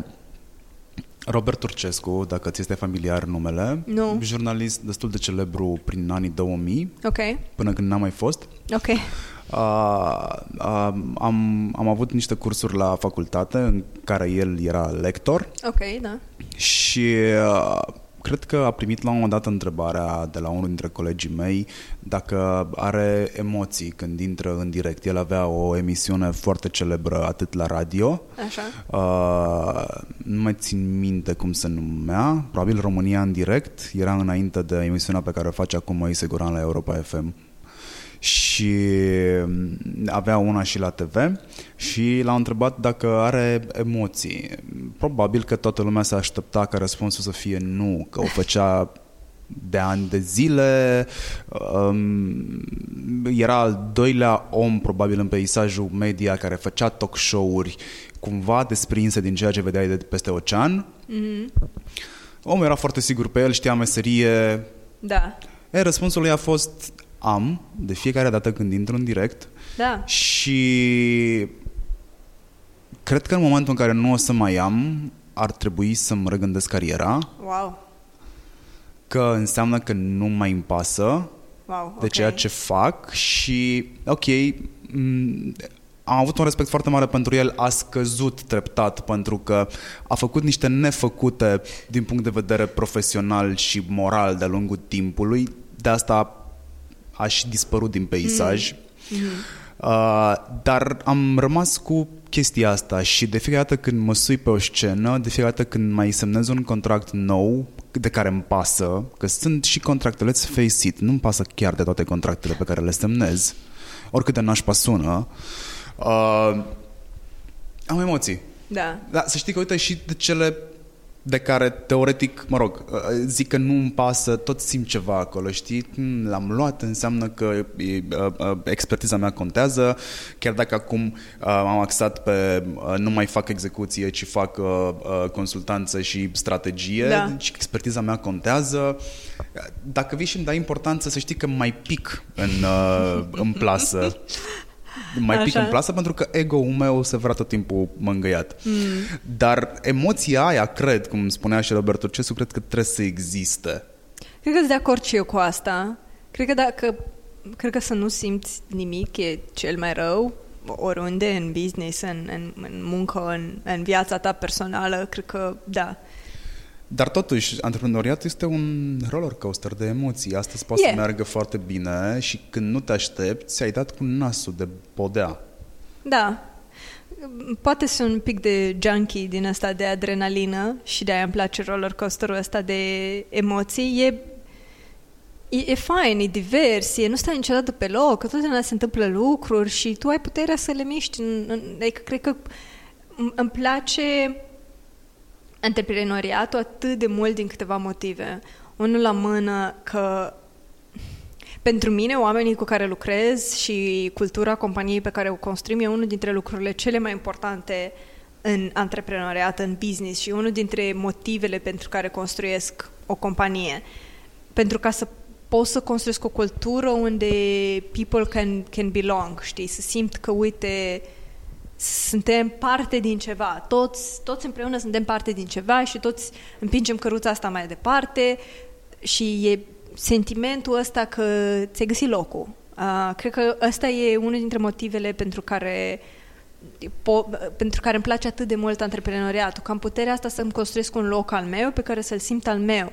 Pentru că e foarte greu, dacă te duci să te angajezi undeva, e locul ăla e construit și nu mai ai chiar atât de multă putere. Poate Trebuie ai- să te adaptezi. Trebuie să te adaptezi, poate reușești să dai peste un loc care să fie foarte flexibil și să mai poți să mai schimbi lucruri, dar niciodată nu o să poți să-l reconstruiești de la zero sau să-l faci să fie a tău așa cum tu ți-ai dorit. Și atunci când construiești ceva sau când ești unul dintre primii angajați într-un startup sau într-o companie, voi toți împreună aveți puterea aia, nu neapărat doar fondatorii, dar toată lumea, așa, când încă echipa e mică, au puterea să construiască un loc în care ei să-și, să-și, să-și găsească loc. și ăla e motivul, unul dintre motivele principale pentru mine. Eu cred că tu ești pur și simplu dependentă de a testa limitele. Ai un fel de sindrom Stockholm, dar cumva... Față de antreprenoriat. Da, față de antreprenoriat. Te chinuie, dar tu vrei să vezi dacă poți să treci peste ceea ce el îți uh, bă, solicită. Da. Da, e, e mișto să întâmpini o problemă neașteptată, intri în panică, eventu- eu mă manifest total altfel decât ceilalți, eu înjur prima dată, dar înjur foarte mult, mă eliberez emoțional, după care și în timp ce înjur știu când vine soluția și după aia mă apuc să o implementez. Uh, cred că te definește momentul ăla, de cum reacționezi într-o situație de criză, te definește ca antreprenor. Da. Uh, și sunt situații în care nu ai vrea să te vadă niciun investitor. Uf, da. În momentele mm. alea. Uh, dar faptul că ai găsit o soluție la acea problemă neașteptată știi, te face să te simți foarte bine. Ego-ul ăla al tău ți-l mângâi singur Uite și self-petting. Exact. Bravo! Nu? Bravo mie! Self-five da. furducaș sau self-five uh, Xenia în cazul, da. în cazul tău.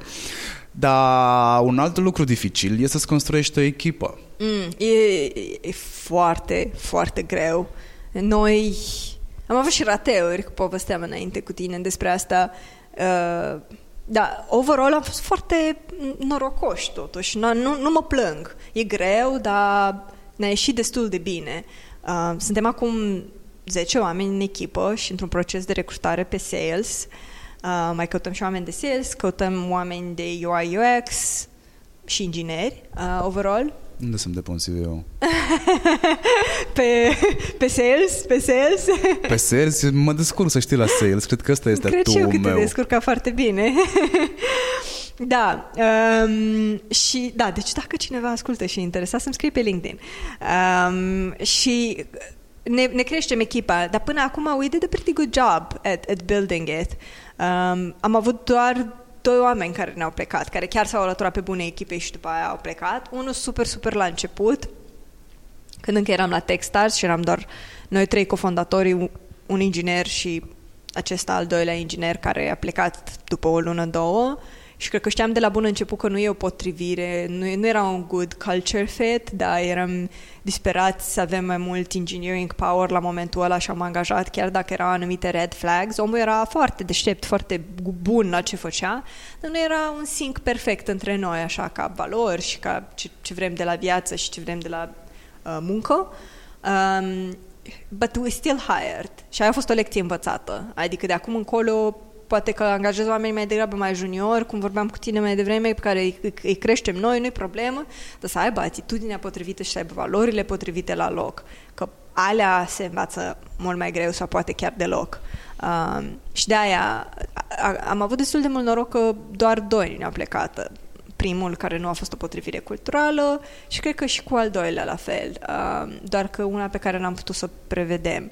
Și în rest, toți restul oamenilor pe care am luat suntem destul de buni la, la retenție și cred că e, intuiția asta trebuie să asculți de ea foarte bine uh, și noi, pentru mine e foarte important oamenii care vin să lucreze la Planable să vrea să lucreze la Planable nu neapărat să-și caute un job oricare, dar am avut foarte, mult, foarte mulți candidați care anume n-au, n-au mai aplicat nicăieri. Era un anumit job și nu mai aplicaseră nicăieri, doar la Planable. Și ăsta e genul de dedication pe care eu îl vreau.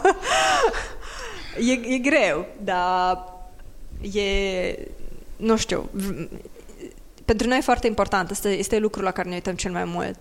Cât de excited de persoana respectivă să lucreze pentru noi și cât de bună e atitudinea lui pentru jobul respectiv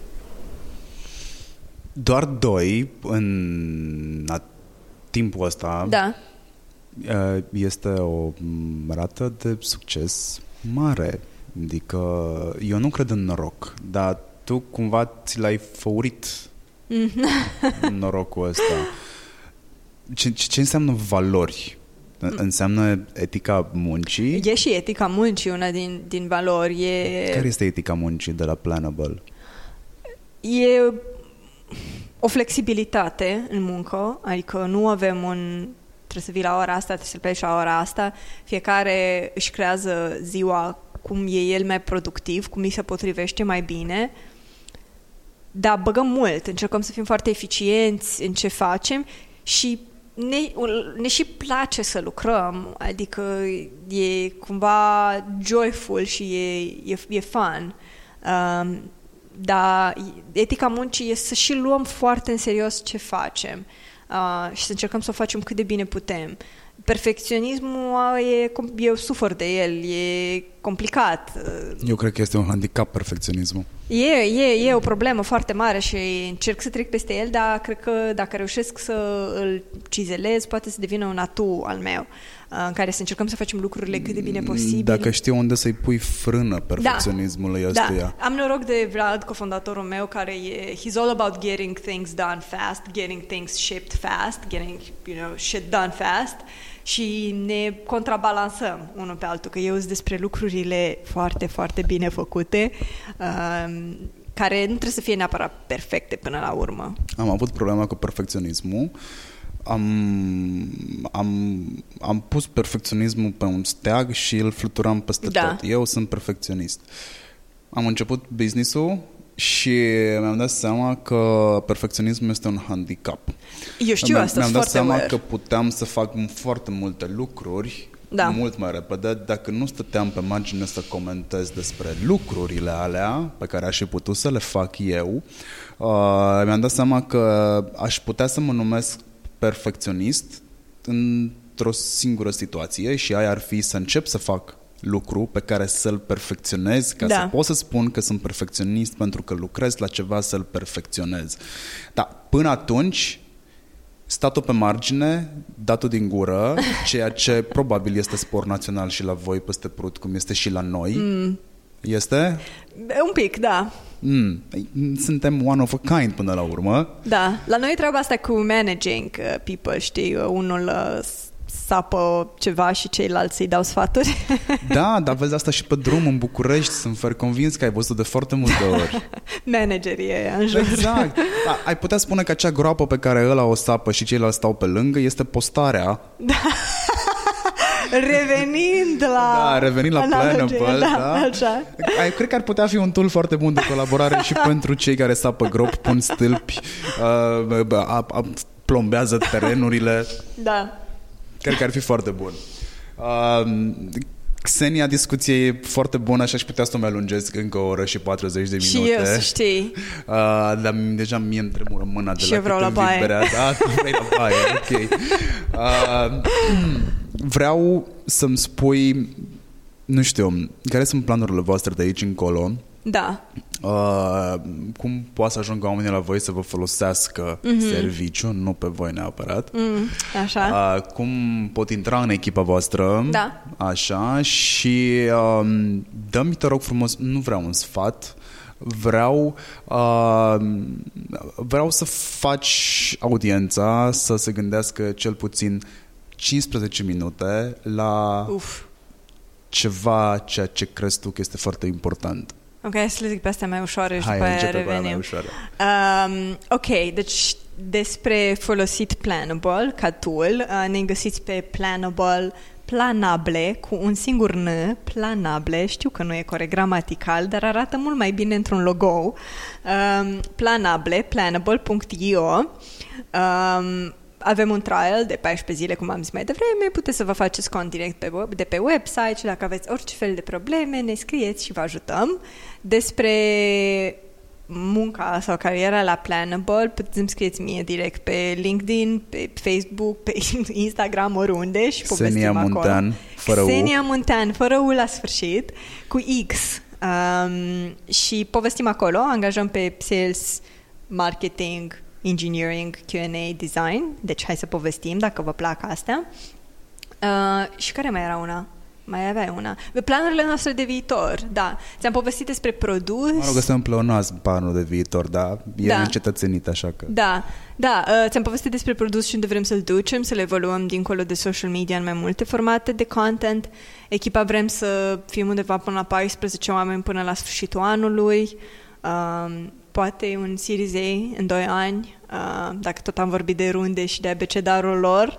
Cam astea sunt planurile noastre, sunt foarte, așa, destul de bine puse la punct și it's all uh, going uh, up, hopefully. Înainte să faci oamenii să se gândească măcar 5 minute la ceva, sper că îți mai rezistă vezica. cât să, Așa, da, da.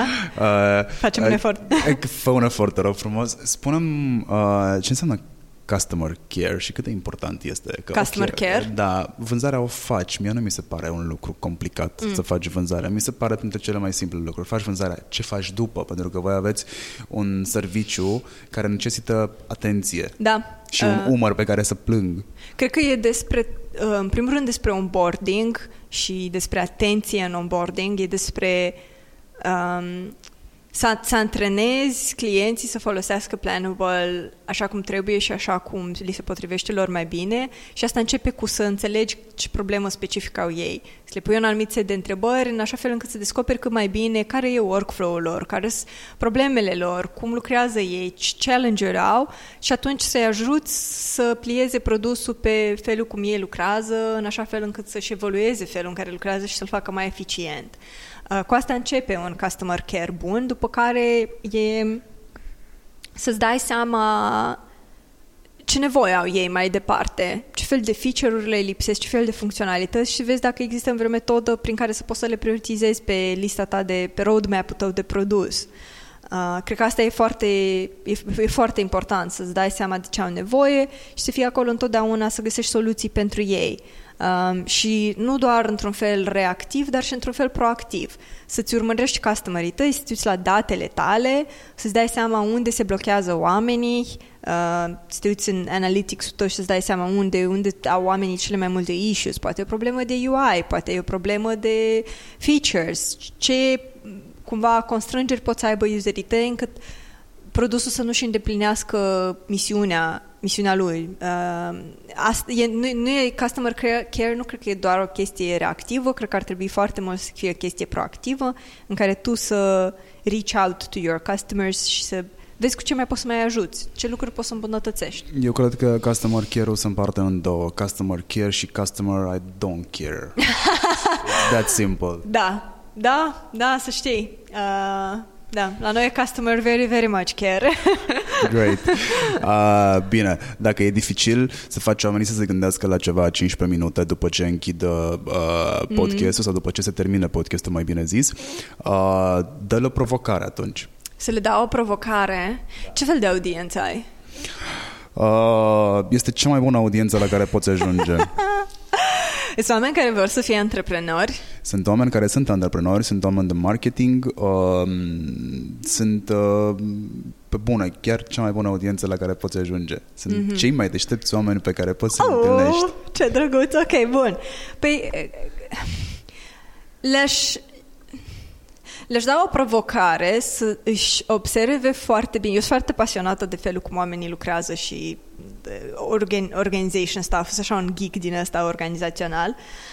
Um, și le-aș da o provocare să, chiar dacă îs antreprenor deja, să se observe pe sine însă și foarte bine cum muncesc ei, ce fac ei la muncă și să încerce să depisteze probleme. Probleme fie pe care, pe care le are organizația în care lucrează, fie probleme pe care le au ei zi de zi în munca lor. Uh, um, și să, să depisteze problemele astea și să se gândească cum ar putea să le soluționeze. Poate se naște un startup din asta, poate se naște un produs din asta, poate se naște o soluție mai simplă care nu trebuie să fie rezolvată neapărat prin tehnologie.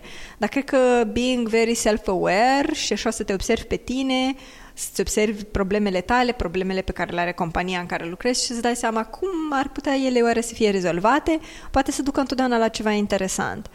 Și cred că cumva de acolo a pornit și povestea mea, de aia aș, aș, aș provoca oamenii să se gândească la lucrurile astea, pentru că cele mai bune companii încep de, din, dintr-o problemă personală pe care o are cineva um, sau cumva de, trebuie să existe un, o potrivire între fondator și problema pe care o, o rezolvă. Și asta ar fi cumva provocarea mea, să facă un audit uh, personal și profesional și să vadă dacă există ceva acolo de rezolvat.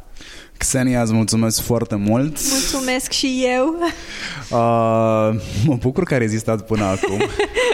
da. Uh, vouă vă mulțumesc că ați stat cu noi până acum. O oră și 49 de minute deja. O să fie cel mai lung foarte interviu impresiv. pe care l-ai dat. să știi că e adevărat. Chiar Știu. îi. Uh, vă mulțumesc foarte mult uh, că a stat lângă noi. Urmează, bineînțeles, un alt uh, Hurduchest, joia viitoare. Uh, cu siguranță. Până atunci, subscribe peste tot pe unde se poate subscribe, dați mai departe, dați taguri, uh, scrieți Xeniei dacă aveți întrebări, scrieți mie dacă aveți întrebări, dacă aveți propuneri pentru alți invitați, tot așa, dați de mine cu siguranță peste tot, Instagram, Instagram Stories, Facebook, uh, primesc laude, sunt cele care mă mențin în viață. Uh, Ce ai pescuit un pic după complimente acum. Da, tot timpul fac asta, că e ok dacă eu nu mă laud, uh, când n-am eu timp să mă laud, dar trebuie să mă laud de altcineva. Corect. Ca să existe un uh, laud o de flow. continuitate. Exact, o continuitate. Bine, mersi, salut, ne auzim, pa!